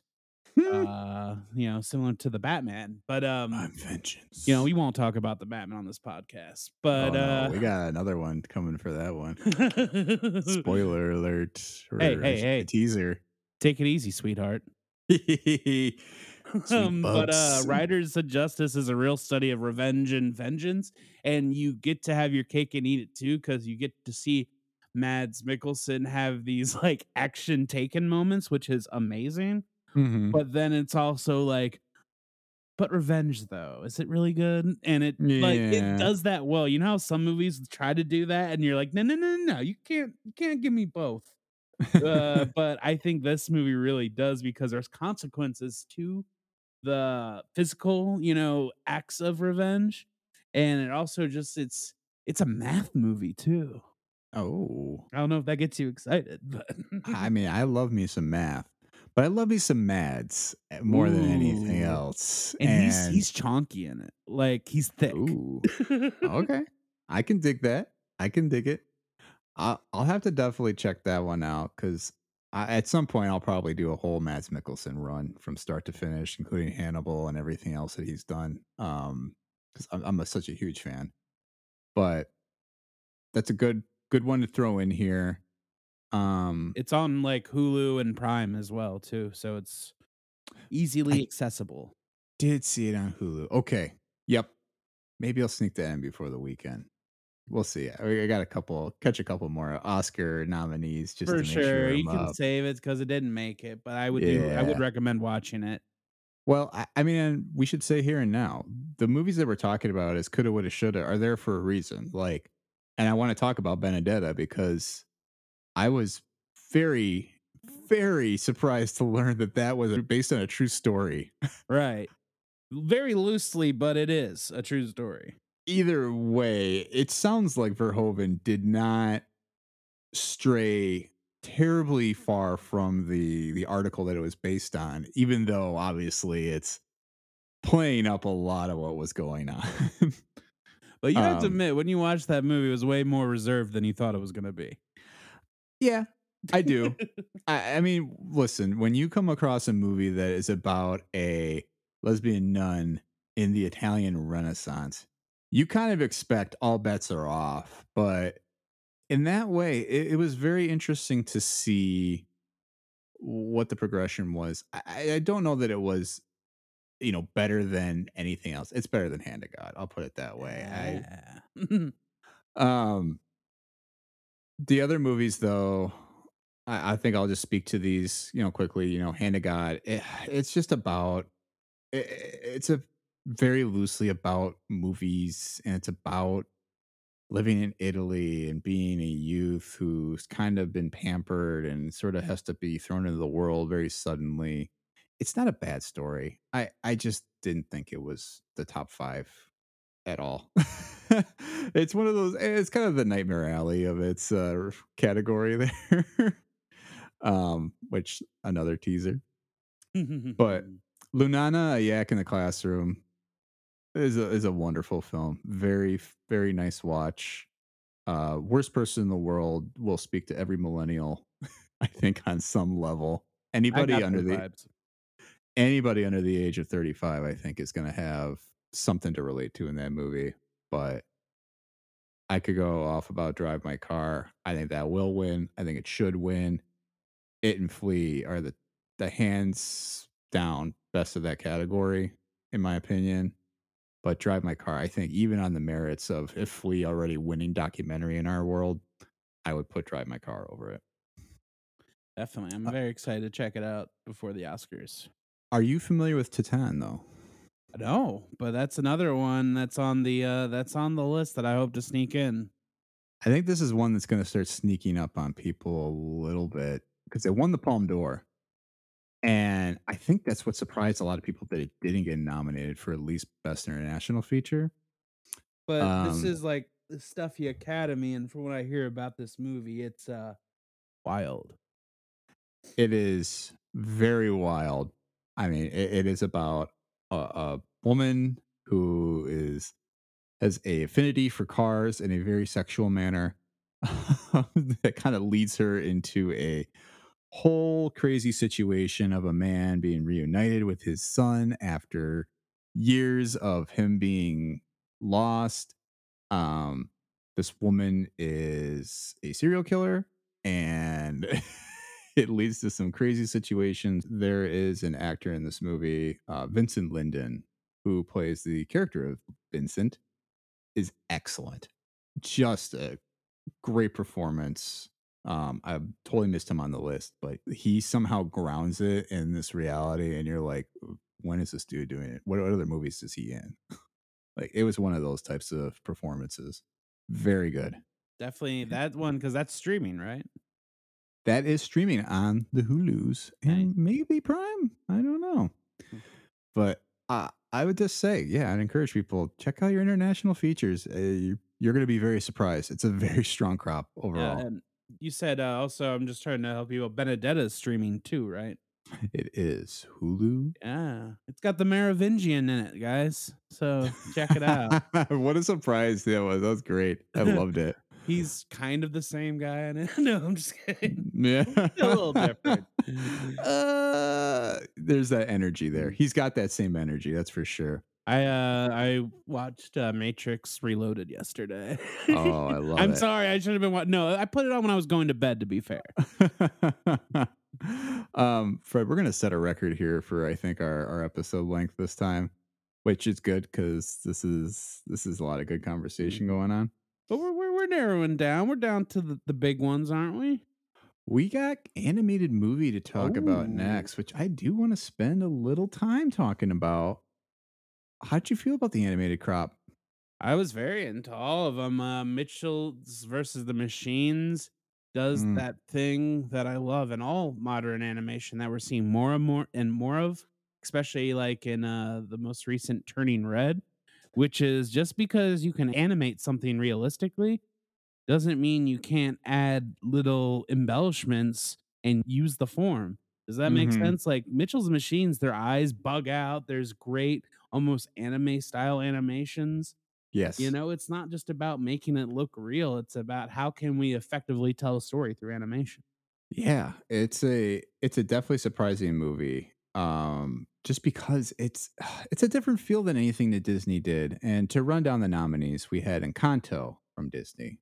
We had Flee again, uh Luca from Pixar, Mitchell's versus the Machines from Sony, and Raya and the Last Dragon from Disney. All of which are good. But man, yeah, there's something about that Mitchell's versus the Machines that it felt great. Yeah, I think that's the one that I think should win. Um, the first time I saw Encanto, I was not super about it because I really didn't like the opening song. I thought it was kind of not great compared to some of like when I look at like Moana, like the songs in that really slap. Yeah. But then I kind of came around on it and I like more of the songs. yeah, they do they do catch you a little bit more. They got that Lin Man kind of I don't know, kind of catches you in its snare after a while and you're like, oh, "Okay. Okay. We're not talking about Bruno. You're right." Yeah, I just pressure like a grip, grip, grip. Na, na, na, na. And when those donkeys are like coming down in slow motion in the mm. Encanto song, I love it. that movie it's delightful. It's I don't know. I liked it. I liked it all. I mean, I liked them all. What do you think will win out of all of them though? It's gonna be Encanto probably, Yeah. but I would love the upset of the Lord and Miller. You know, Yeah.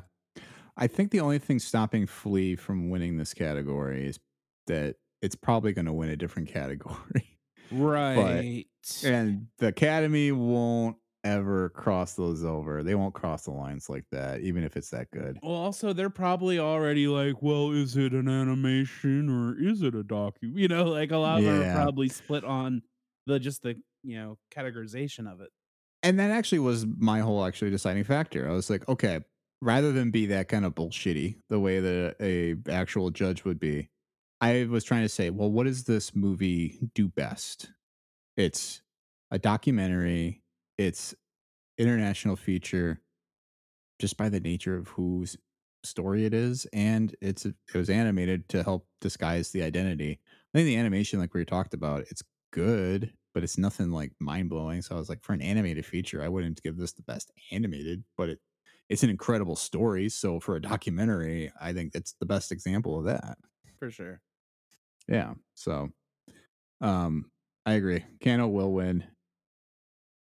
Flee could win, maybe just by that, but I like that upset and of that. you and that I will be jumping and dancing when uh, Mitchells versus the Machines wins in an upset.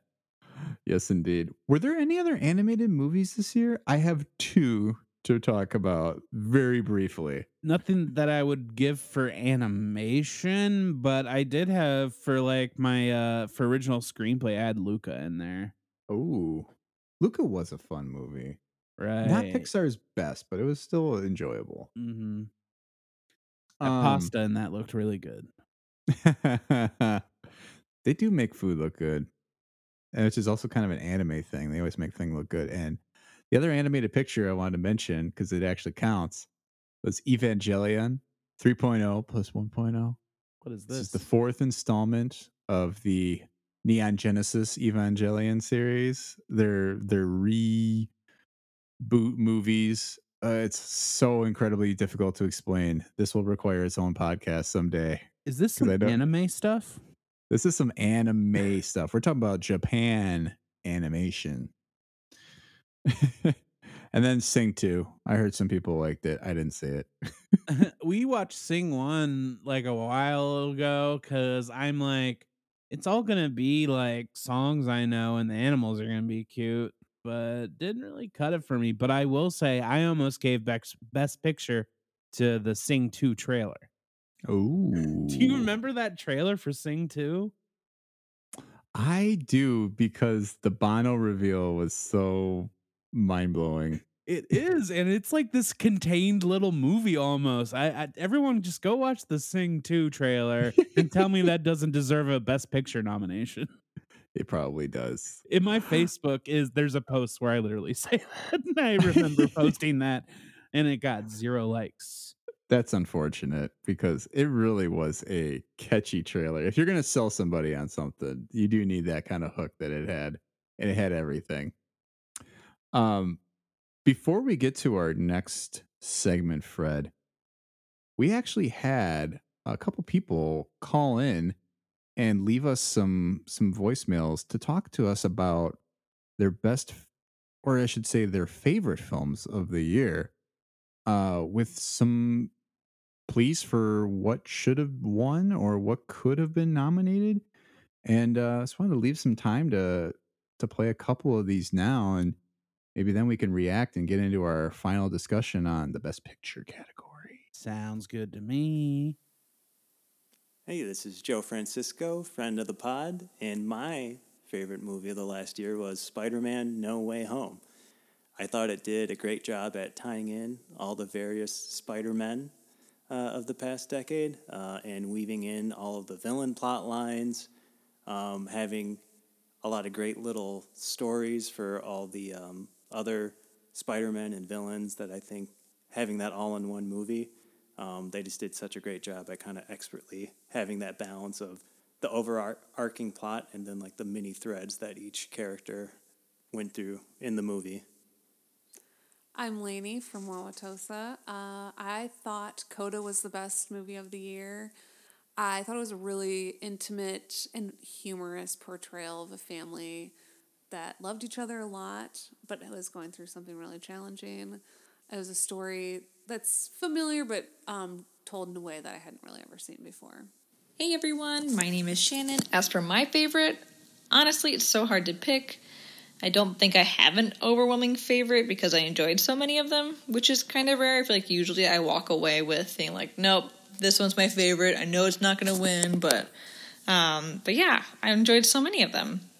I think for my favorite, I'll pick what I could rewatch on repeat, which is probably Coda. So I'm gonna go with that one. My name's my name's Peter, um, and I thought Shang Chi was excellent. This is Jenny from Wauwatosa, and my favorite uh, Oscar film was one that the actor was nominated, but the film wasn't nominated, and it was Tick Tick Boom. Um, I I thought it was it was great. It was interesting. It, it is the the one it sort of follows the one man show of Jonathan Larson who wrote Rent and um, had no idea that he had this. You know, it was just interesting to see his background. Um, and interesting to hear him, you know, the process. And Andrew Garfield does an amazing job um, as Jonathan Larson in that film. And I've been listening to the soundtrack nonstop since I've watched that film, and I can't get out of my head. So that's been my favorite pick this year. I'm Jasmine from Milwaukee, and the Oscars uh, pool this year was incredibly stacked. There were so many movies across so many categories, so it was really hard to pick what my favorite was.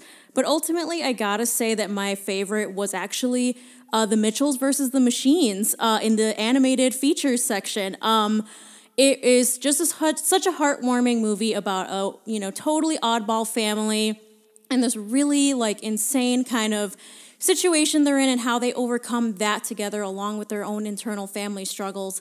Um, but what really got me was just some of the jokes. Um, they were so funny, like belly laugh, hilarious. And I don't think I've really experienced a movie that's like moved me that emotionally in quite a while. So that's my favorite. All right.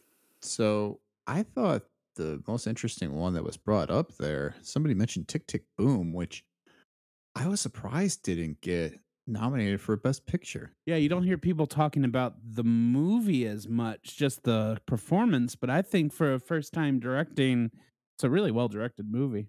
Yeah, I thought it was a very good first effort for for Lin, and I, I mean, I didn't think it was going to win, but definitely a movie that I thought blended a lot of good stuff. Kind of held him, you know, exactly where he belongs, right? Just sort of in his wheelhouse with musical and just big performances.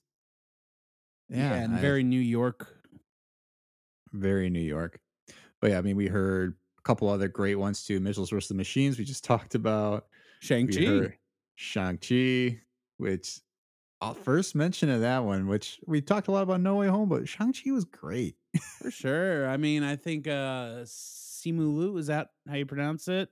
Yeah. I've never so. seen him before, and I'm like more of him because he had comedic and just good guy energy, and it wasn't like someone else's comedic good guy energy we have already seen. Kind of like how Mhm. Benedict Cumberbatch is kind of doing Tony Stark. a little bit, right? Yeah, he's Mm. kind of got that that energy that that uh Robert Downey Jr. brings. It's like second episode in a row that Robert Downey Jr. is getting a shout out. um, but yeah, I, a lot of good picks. So thanks everybody for for calling in and submitting those. Uh, we also ran a poll on our Facebook page and asked people, you know, what they thought too. Uh, a lot of people liked Coda to win Best Picture. They also liked Coda as a movie that they wanted to win Best Picture, but also Dune was one that a lot of people thought. Uh, so just to run through the list of nominees for Best Picture this year, we have Belfast, Coda, Don't Look Up, Drive My Car, Dune, King Richard, Licorice Pizza, Nightmare Alley, The Power of the Dog, and West Side Story. And yeah, our our group really liked those movies. Um, we'll kind of get into the whole coulda, woulda, shouldas, but first, what were you liking in this group, Fred? I mean, I think this is a pretty strong group. I did like Licorice Pizza, but I feel we both didn't talk about too much because we weren't enamored with it, but we definitely liked it. Right? Mhm. Was that your vibe? Um, I am very much about West Side Story and Power of the Dog on the list. Those are the two for me that are gonna win. But I also not that I would want to win. I mean, but what I keep hearing, the big vibe is Coda's gonna come and sweep this thing, which I think Coda is a good movie, but I also think half of it is a by the books person trying to make it a music movie, and the other half is this great family story. And I Mhm. kind of wish it was just the one and not the other. For sure. As I much as. I love a movie like that, I think that was not like that interesting to me. No, I I definitely liked the family story. I liked how it came together at the end. Right. I mean, man, Coda, it, it definitely can win. Uh, debatable if it should. Right. It's very much like an old person Oscar pick. It also feels just kind of like a 90s Oscar movie in a way, It, too. it does. It does have that energy, but it was so good too. The performances we already talked about Troy Kotsur being very good in that. Um, it's a story that we've never seen before either, and I think that's what I like the most about it. I we've heard of, you know, children of deaf adults. We've heard I mean, there was a story about that back when Sound of Metal came out. One of the actors was a coda who played a deaf person in that movie and you know did a very good portrayal but then it was uh, even a bigger experience to see some actual you know people who had you know they were deaf playing you know deaf people it is it's just felt more real Yeah, and I definitely I hope this comes across in the best way possible, but I think there's something to having deaf people who have to express with their hands and like almost emotive faces. mm-hmm. I feel like they almost have like this great upper hand to being great actors because watching Troy Kotsur do his like sign language and his expressions, just everything he's doing, I'm just like everything is heightened because they're used to having to get information across maybe people who don't sign language. yeah and i mean it was great representation it was great performances up and down the board i mean Marlee Matlin is someone we didn't talk about in the best actress category but probably could have gotten one For sure. she's That's already an oscar winner movie. The acting's kind of top notch across the board. I, I could see anyone really of the family group. I think the brother is excellent in it. hmm I mean, yeah, you, really, there there wasn't a weak performance for the movie, and usually that leads to good results, which could lead to a win this year. Uh, Fred, you brought up licorice pizza. I have something to share with you because I had a dream last night that I had to give a review of the movie Licorice Pizza. I'm throwing you the biggest curveball of all time here, but I'm going to read what my review was. I woke up in the middle of the night laughing because I wrote this review down. Eh, I'm really two in the morning, woke up and wrote this down. I'm ready. It goes like this Licorice Pizza is a movie made by aliens for aliens, and you can't convince me otherwise. If you replaced every character in the movie with the same hairless actor, the movie flows seamlessly as the greatest alien adventure of all time. Imagine using somebody like Anthony Carrigan, who plays NoHo Hank in Barry, as your every actor in the movie. Oh my God. That kind of makes sense, but it also really doesn't. I'm a little worried for you, but I think as part of the podcast, I think Tom needs to start keeping a dream journal and we'll just get excerpts here and there, movie reviews, takes on life. I'd be happy to share that.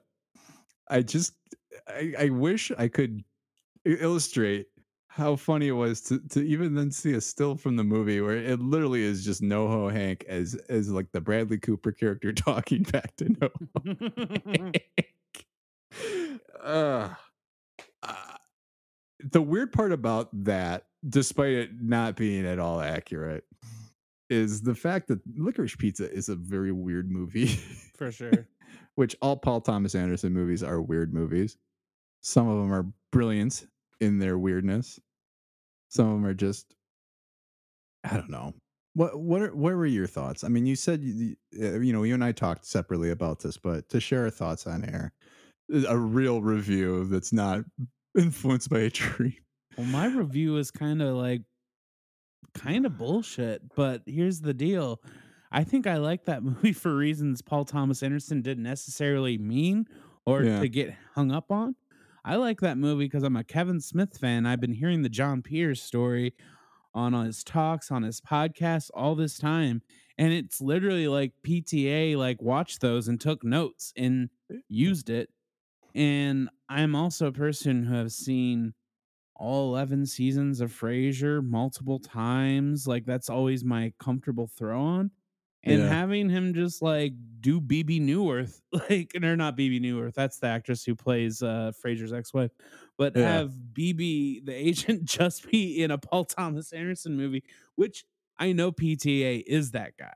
He is Yeah. the guy who was like, I really like her and Frasier. I'm gonna write her a little role that's similar, but it's gonna be in my movie. like I feel he's that guy. Like uh, so it's kind of like I like that movie for those two big reasons, and everything else is okay. Yeah. I totally track with what you're saying there. I think there's a lot of great performances. I would even give a shout out to Alana Haim. I didn't think it was one of the best of the year, but I think she's somebody to watch going forward. For sure. Um, I'd be very interested to see her next movie that isn't so tied to like her family in Hollywood. And like I would like to see something kind of stripped away from who she is, which I have a feeling she could do. yeah, I think she's capable. Um, see Philip Seymour Hoffman's kid jumping into a role, definitely a, a very interesting thing too. Um, I mean, it, it had that Paul Thomas Anderson flair without the substance, and that And the runtime. It's a, Yeah. pretty quick flick, and I like that. Yeah, which is good. I just it danced a very sensitive line, which the movie knew it was doing. And then I felt like just kind of gave up at the end. And that left a little sour taste in my mouth. For sure. Yeah. Um you've kind of given a couple thoughts on King Richard, but you want to share maybe just a little bit more of like what was your overall feel on that movie? Overall feel, I almost feel like it should have been two two movies or a series. I think it would have been a great series where like the first half is kind of this dad who's trying to make it happen. He's not like a hundred percent in the right at all. He's kind of a rough character and not Mhm. all there, but he's driven and he's interesting. And I feel like that's one movie. And then the second movie is this great movie with Jon Bernthal like training young Venus and Serena Williams like that has these great set pieces that are the uh tennis matches. And they Mm. feel like I said like you're watching Friday Night Lights, movie I've never seen, but I assume that's what it feels like. I mean, if we're talking about the TV series, then I can definitely relate. But that's that's something that I think you want out of the movie when you go into it, though, right? Is like you want to see these great performances of this experience that this family went through and how they even came to be. And yeah, it's a it's a nice way to I don't know, just just make sports exciting again because we don't get uh, outside of Moneyball. What was that? Ten years ago, we were talking about. We don't get a lot of these that are sports related stories that don't feel as schmaltzy as like The Blind Side, you know? right. So Yeah, that's Well, my good. big takeaway of it. It's good, but like, man, it could have been a great six part series or something Yeah. like that. I'll look forward to watching it later this week and really giving my judgment then. Um, because the next movie I'll get into and give my take is on Drive My Car and finally give the the the inside out on this because I didn't expect what we got. When you read a title called Drive My Car, you think it's going to be very I don't know. It, maybe a little more like edge, like kind of maybe there's like some kind of like stunt implication or, you know, or maybe it is a little driving Miss Daisy, which to be honest, there is a little bit of that element to it. Well, the cover without, has that vibe very much. yeah, but without any of that kind of history that Driving Miss Daisy has. It is absolutely the furthest thing from that movie. In fact, it's also another movie that involves um a deaf character or I don't actually the character is not deaf, but they are using Korean sign language in the movie. Oh, wow. So an interesting connection back to Coda to see two movies prominently use sign language as a form of communication. Um, truthfully, the movie is all about communication, and it's from the very beginning to the very end. Um, it's a very subtle way to approach how we talk to each other as people, how our relationships kind of develop, who we become as we continue to talk with these people that we come to know so well, and even just people we've meet like by chance or you know because of circumstance. Uh, it's, I mean, it's beautiful. Like it's hard to say anything. I know that seems like a cheap, you know, adjective to use for it, but the movie is three hours long, and you could probably sit there and watch another hour of it. It's it's great. Yeah, It's, def- uh, like I said, I am going to be getting them in before um the Oscars. It also didn't help I was sick this last week, and I feel like Yeah. That being sick and tackling a subtitled film is kind of like another animal. Well, you just don't want to focus that if you got like a headache or something like no, that. I wanted to watch Matrix, Matrix Reloaded. which is much more in line with what you need. Um, but yeah, I drive my car. I think it's a great. It's a Japanese film. Um, the subtitles don't intrude at all because the movie relies on all these different types of communication. Uh, it's very much into a story about a person who is putting on a stage play in Hiroshima and just kind of how his life led him there and what his experiences there bring to him. And I'll And- leave it at that. it's on HBO Max too. Yep. And I will say you do have to turn on the subtitles. It won't do Yeah. it for you. I find that a lot with some movies recently. Even watching um Worst Person in the World yesterday on Prime.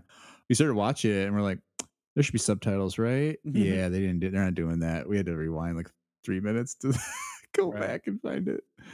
Um let's keep going though. Let's talk Dune. Dune. Dune is the movie I uh I, I trekked and kept track of how many uh, seats were filled at the ultra screen because I was like, "There's only one way I'm Duning in this." That work? You're doing There's it. only one way I'm getting this Dune, and that's on the big screen. Oh, These puns are killing me, man, but I love it. uh do you like it? I loved it, and I kind of like. I was like, I w- I know I'm gonna have to see this, but I kind of get bored out by hard sci-fi. Like I struggle Yeah. with a lot of that, and this is kind of like this is the text. This is like the OG stuff. This is like John Carter from Mars, kind of, you know. Yeah. And uh it held my attention. I think the score. I know we're not gonna open that up really because we don't have time, but I will say, man, I love me some throat singing. Oh yeah.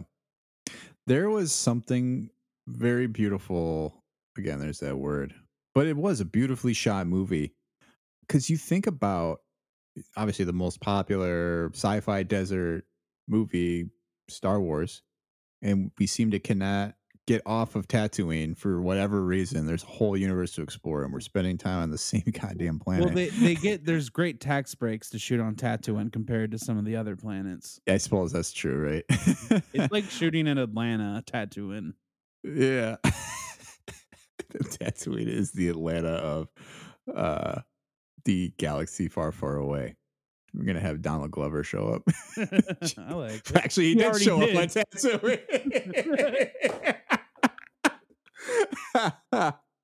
oh, he's gonna be a good Lando again. I'm excited for his return. For sure. But yeah, I really liked Dune. It doesn't hit you over the head.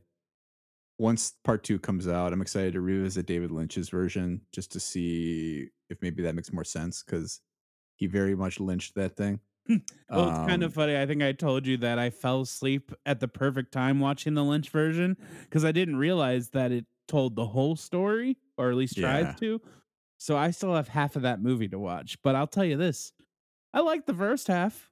Yeah. It helped- well, I mean, okay, it helps that if you watch the Vel- the new version, he's really good at telling the story. So I had all that information, which helped. yeah. But No, Villanueva definitely um he brings a different kind of art to it that I think Lynch wanted to do.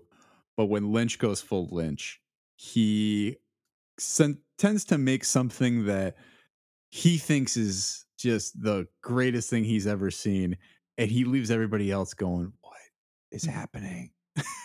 I mean, that's Twin Peaks in a nutshell. It's beautiful, it's crazy, but you just you're along for the ride, and uh, I'm I'm excited to revisit that train. But great great roles in this Dune movie. Little of the Timothée Ferguson we talked about. Momoa we gotta bring up because yeah, he's great. I think and then that was one of the roles I was like, maybe Chelsea Momoa, Jason, he's he's good. I think he Mhm. gets it. I think he's in there.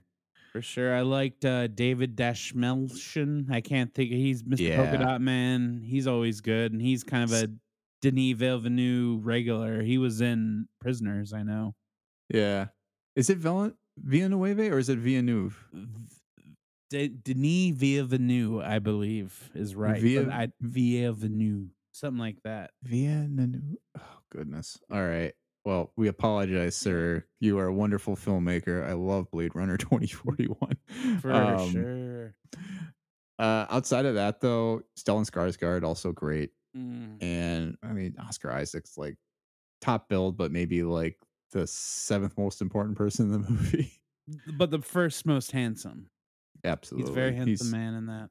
he's Uh, second to none. I liked Javier Bardem coming in, but I'm just I feel like we're really gonna get that goodness in the second Yeah. part.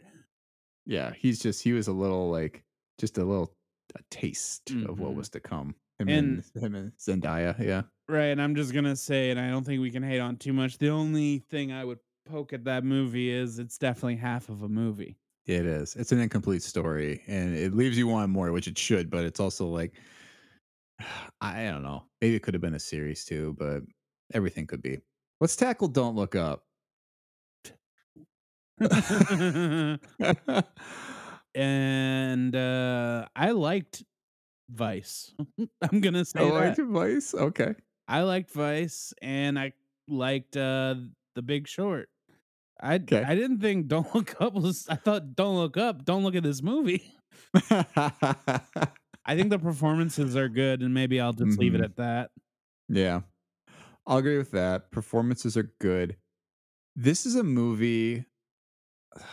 I think once I heard all the lashback, it was better to have that coming in to n- not expect too much because then I could kind of take the movie for what it was. But when the movie kind of spins from being about, oh, we're we don't care about climate control to, or yeah, about you know global warming to, well, we don't care about anything. Mhm.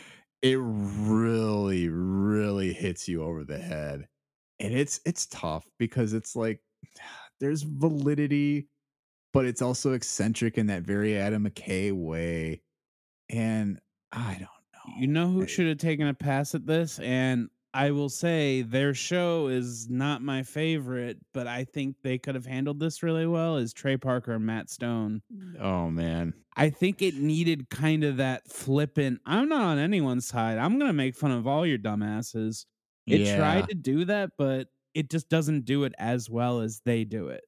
right.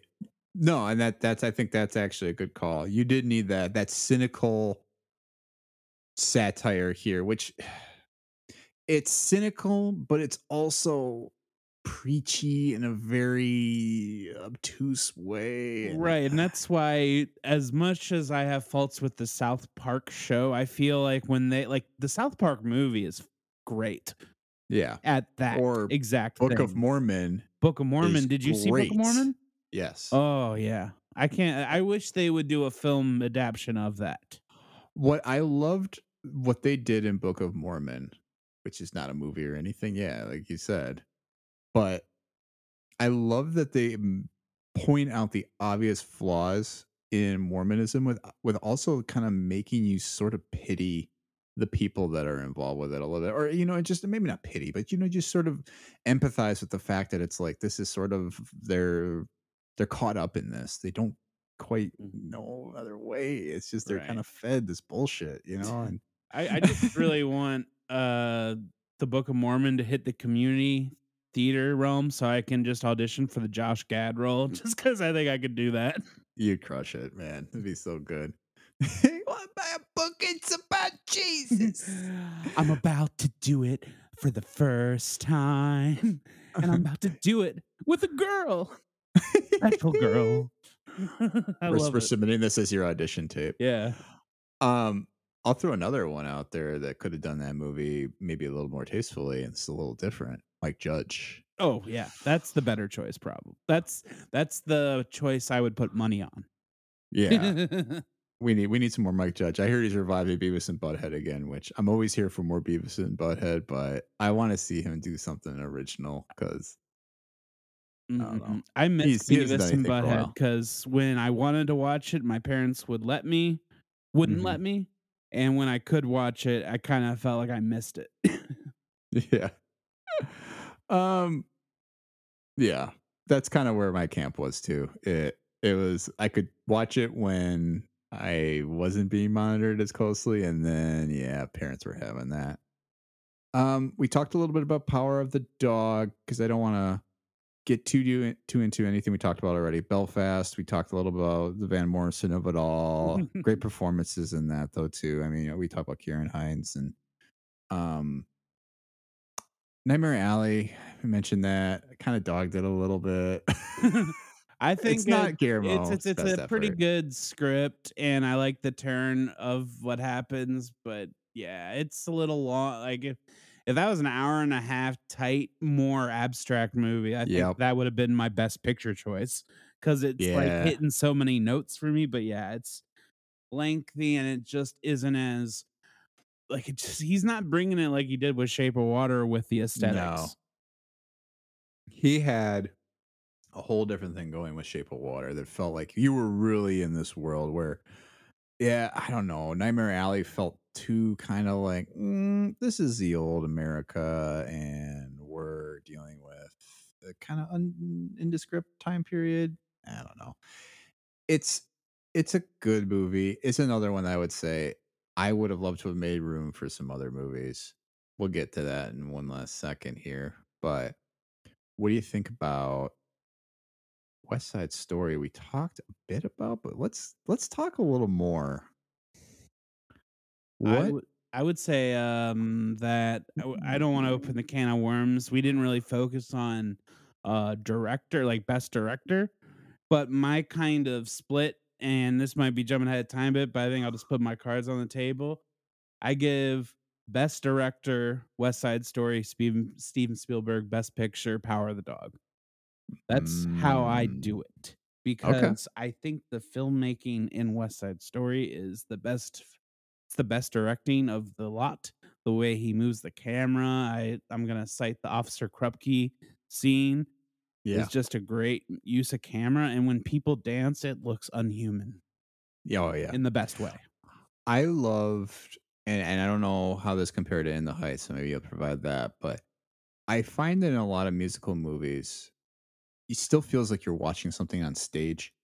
Whereas I felt like in West Side Story here, I loved that it felt like you were in New York and you were in that time period and you were in a place like it kind of showed it right away from them in like the the junkyard and you're like whoa okay we're out here I've watched the Junkyard opening five times. Oh, man. West Side Story was wonderful. I love the original. I recognize some of the the pitfalls of that, specifically the fact that we had uh, Greek race inappropriate people playing Puerto Ricans. Um, but yeah, this just hit. It, it it really brought all the notes that West Side Story should represent to the forefront. And it kind of stinks that In the Heights came out the same year because I feel John Cho Chu does a lot of the similar moves because it's New York, it's a musical, but he Mhm. also does these great abstract things. Like I know it was in the trailer, like Anthony Ramos does like the DJ woof, woof, woof, on a uh, sewer grate Uh, and it actually spins. And people like dance on the walls in that movie, and it's very this big abstract, beautiful thing. And I'm just surprised. That's another one I'm gonna slot in for best director, but not picture. I would put In the Heights for directing too. mm, little true action. Oh yeah, I'm very always excited. He's tackling another big musical that are like kind of an adaptation. I'll pull it up if you want to hit not it Book for a little while. But I am curious. Yeah. Yeah, while you're doing that, I think we we talked a little bit about yeah, Belfast. I I don't think there's a lot to say. It's it's fine. It's a good movie. It's an interesting story. I don't know. Kenneth Branagh's mustache in that one just wasn't selling it for me. he didn't know he didn't accuse of anyone of murder in that one. Yeah, I need everything to be Murder on the Nile. Even though I haven't seen that yet, but I I'm haven't seen the new it. one. The most problematic movie of 2022, right? Yeah. And then we'll we'll finish the nominees with Power of the Dog. So this is your will win. This is what I would pick, and I don't think it's gonna win. I think it's gonna be Coda. Ooh. Okay. I I liked Power of the Dog for the whole run to will win. Power of the Dog.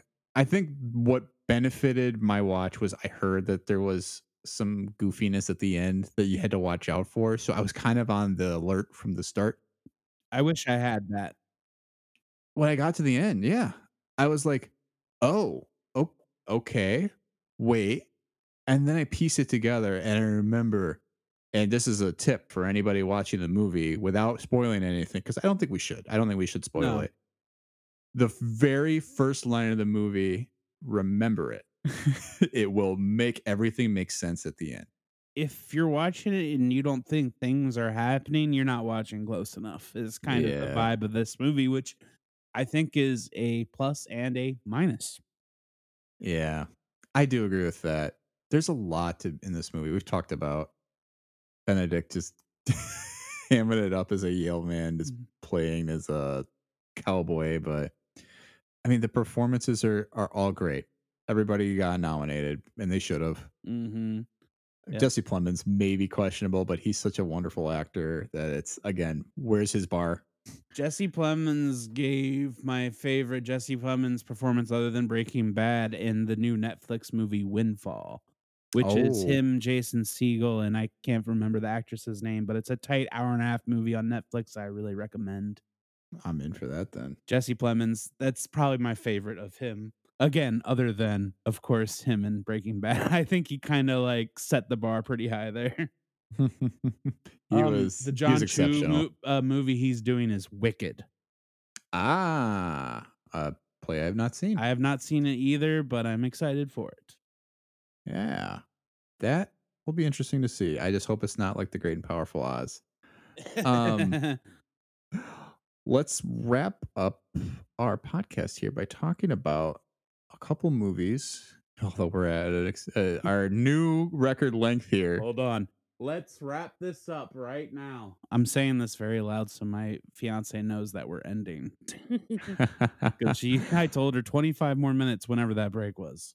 uh, it was a little while ago. um, we are just going to talk about some movies that could have been nominated. We'll give some very brief thoughts, I think, on these. Uh, I mean, we've talked about a couple of them already. I did want to share first, though, that we from our poll, though, from our responses, a couple of movies that people have mentioned or wanted to nominate if they could have. The Last Duel was Ooh. one. Old, which I don't know who who submitted that one. Uh, the Tragedy of Macbeth, Okay. and Pig. yep. Pig is on my pick best picture nom list too. Yeah, I think Pig could have easily slid in there if anybody really gave it a look. Right. I, think it deserves a solid nom. I would not give it a win, but definitely a mm. nom. about the Last Duel. You caught that right? Last Duel I put under my adapted screenplay because I think the screenplay of it is really good. And I think it plays like a it's really the best of Ridley Scott. It's got uh great great uh big ideas in it. But it's Mhm. also he's like, yeah, I'm gonna have a few scenes where people cut heads off because I know y'all like that shit. Uh, that's that sounds like Ridley though, for sure. Right. Especially, yeah, every other movie he's done, there's always some kind of weird dismemberment. Wait, la- last duel though, um, best mullet? Best mullet? Did you Maybe. see last duel? I didn't. Oh, I would just But I've say seen Matt the Damon poster. kind of has like this mullet going. I would say best mullet.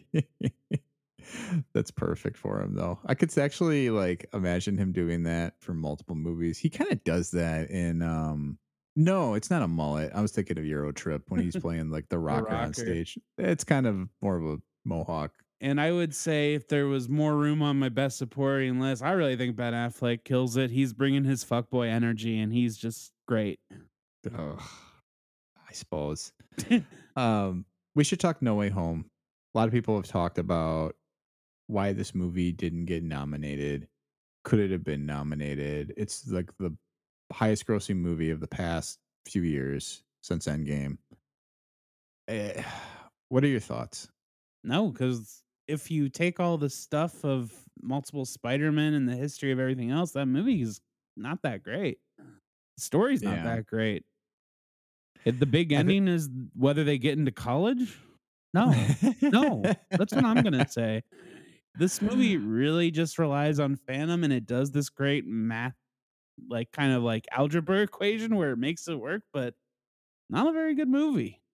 Mm, I agree to an extent. I think there's a lot to be said for a movie that people can enjoy, though. Even the people who recognize it's not the highest form of art enjoyed it. And, and it's fine, right? Because it's like it's a it's a love letter to every Spider-Man movie that preceded it, even the ones that people didn't love. And it really tied up everything in a nice bow. But I think that's also part of why I wouldn't put it on there and why I kind of poo poo the people who say, oh, it should have been Best Picture. It's like you almost need to see every previous Spider Man movie to make this one work.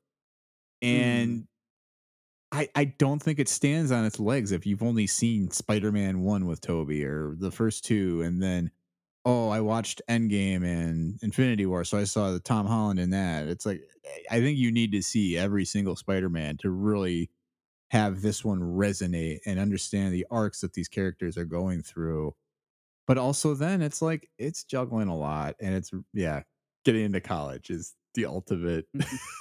endpoint. But I'm excited that it's set up for some New York Spider-Man movies. Yeah. I'm hoping. We need some New York Spider Man. Yeah, Again, more. I just need more guys like, yo, Spider-Man over there. Oh my god, hey, Spider Man, what you doing in here? you messing with New York? You messing with all of us? I do love the first Sam Raimi's. I'm excited for Doctor Strange too, just because that's Raimi back doing some crazy Raimi shit. For sure. I had a long list of movies. I don't know that either of them, though, I would have put in there. I didn't see French Dispatch, so I don't have the love affair with Wes Anderson that everyone else has. and I've never had that um, outside of uh, Grand Budapest because that's a wonderful movie. Right. Yeah, I saw French Dispatch in theaters with my friend who loves it. And we went home and we rented old. And I was like, after we watched it, I was like, this was a better movie than your Wes Anderson movie, wasn't it? And he had to say yes because it was. It was Isaac. I'll just say that.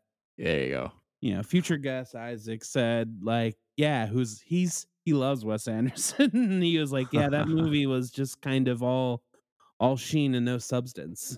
Yeah. when we watched old, he was like, hell yeah. All right. We'll talk. We'll talk a little old. I want to be clear real quick before you say Yeah. this. I'm gonna say I'm not giving it best picture on my list. I'm Okay. giving it a best director nom, and that's it because I think this movie Mm. shot super cool. There's great shots in it, and it just uses the camera really well. Okay. I'll give you some of that. There's some very interesting things that Shyamalan was doing with it. And the most prominent acting role for him to date. Very surprising. Other than praying with anger, which he starred in. Oh, that okay, there you go. Most prominent of like the. Shyamalan movies. It's like yeah, the Shyamalan movies. I liked old. I didn't love old. I didn't hate old. It's maybe the only M Night movie I can think of where I didn't either have a very sour taste in my mouth at the end, or that I was over the moon with. Um, because that's basically every other movie of his I've watched. I loved Unbreakable. I hated The Village. I loved Signs. I hated. um, what was the other one? The Happening? The nope, didn't see it. Uh, Glass. I did Uh, not enjoy that at all. I loved Split. I mean, that's it's always been that big seesaw, but yeah, this one fell firm in the middle. I didn't love some of the acting performances. I loved some of the ideas that this movie was in. I loved the casting of the kids growing up. That was great. Perfectly like very interesting story that he didn't ruin and he didn't kill it. That's where I was at. Mhm. And, and I just some solid. I don't know because you watched at home. I got to see theaters. Had Mhm. like uh, there's a moment with the uh woman who's about her appearance. Her Mm. horror scene, I think, is straight disturbing. Yeah, that's pretty wild. Mhm. She's uh she's a pretty interesting actress. She showed up in a couple of things this past year, uh Lovecraft Country and a couple other things. And Abbey Lee, yeah, that's her name. Um she's uh she's definitely another one to keep an eye on. We'll see. Mhm. I haven't seen a great performance from her so far, but she looks like she's got chops. for sure. She's one of the the wives from um, Mad Max Fury Road, and Oh, if you okay. start looking at that list of like these, a lot of women who didn't get a lot to do in that movie, all of a sudden you're like, oh, there's Riley Keough, there's Zoe Kravitz. Right. you just, it's like, oh, okay, so they're all kind of blossoming. I think that's pretty much at the end of our thing. Any other movies or anything else you want to give a shout out to, Fred? no, I, th- I think we better wrap it up. I got to give the bedroom back to my, you know, fiance so she can go to work, you know, and make money. You know, support, you know, support us, you know, unlike, you know, what we're doing. I get it. I get it. no, but this has been Um, great though. We've been looking forward to this and it was super fun. Of course, it's our longest episode. Yeah, it was an easy, easy accomplishment to get to this length. Um, thanks for sticking with us through this whole episode. Uh, Fred, anything you want to plug quick before we wrap up? Definitely. I have a show this Saturday. Let me pull up Saturday, the 26th at the Interchange Theater. Go to the Interchange Theater website. I'll be doing short form comedy with Glitter Bomb. Come see me perform. It's my first show back in a long time. Ooh, Freddie on stage to the interchangetheater.com if you want to get tickets for that show on Saturday night, the 26th of March. Um, and all the other thing I'll plug is if you are enjoying listening to this show and you want to donate and help us keep it going, all funds are going right back into the show. Uh, we're just using it to buy better equipment, buy a better studio space, everything we can we can put our hands on to give you a better product. Uh, it's buymeacoffee.com slash SOTF. And stay tuned for next time. We'll be talking Wayne's World. Wayne's I don't know. World. really harmonize that kind of oddly. um, yeah, we'll do a little better on that show. But we'll look forward to seeing you then. Thanks for sticking with us and enjoy the Oscars this Sunday. See you then. Happy watching.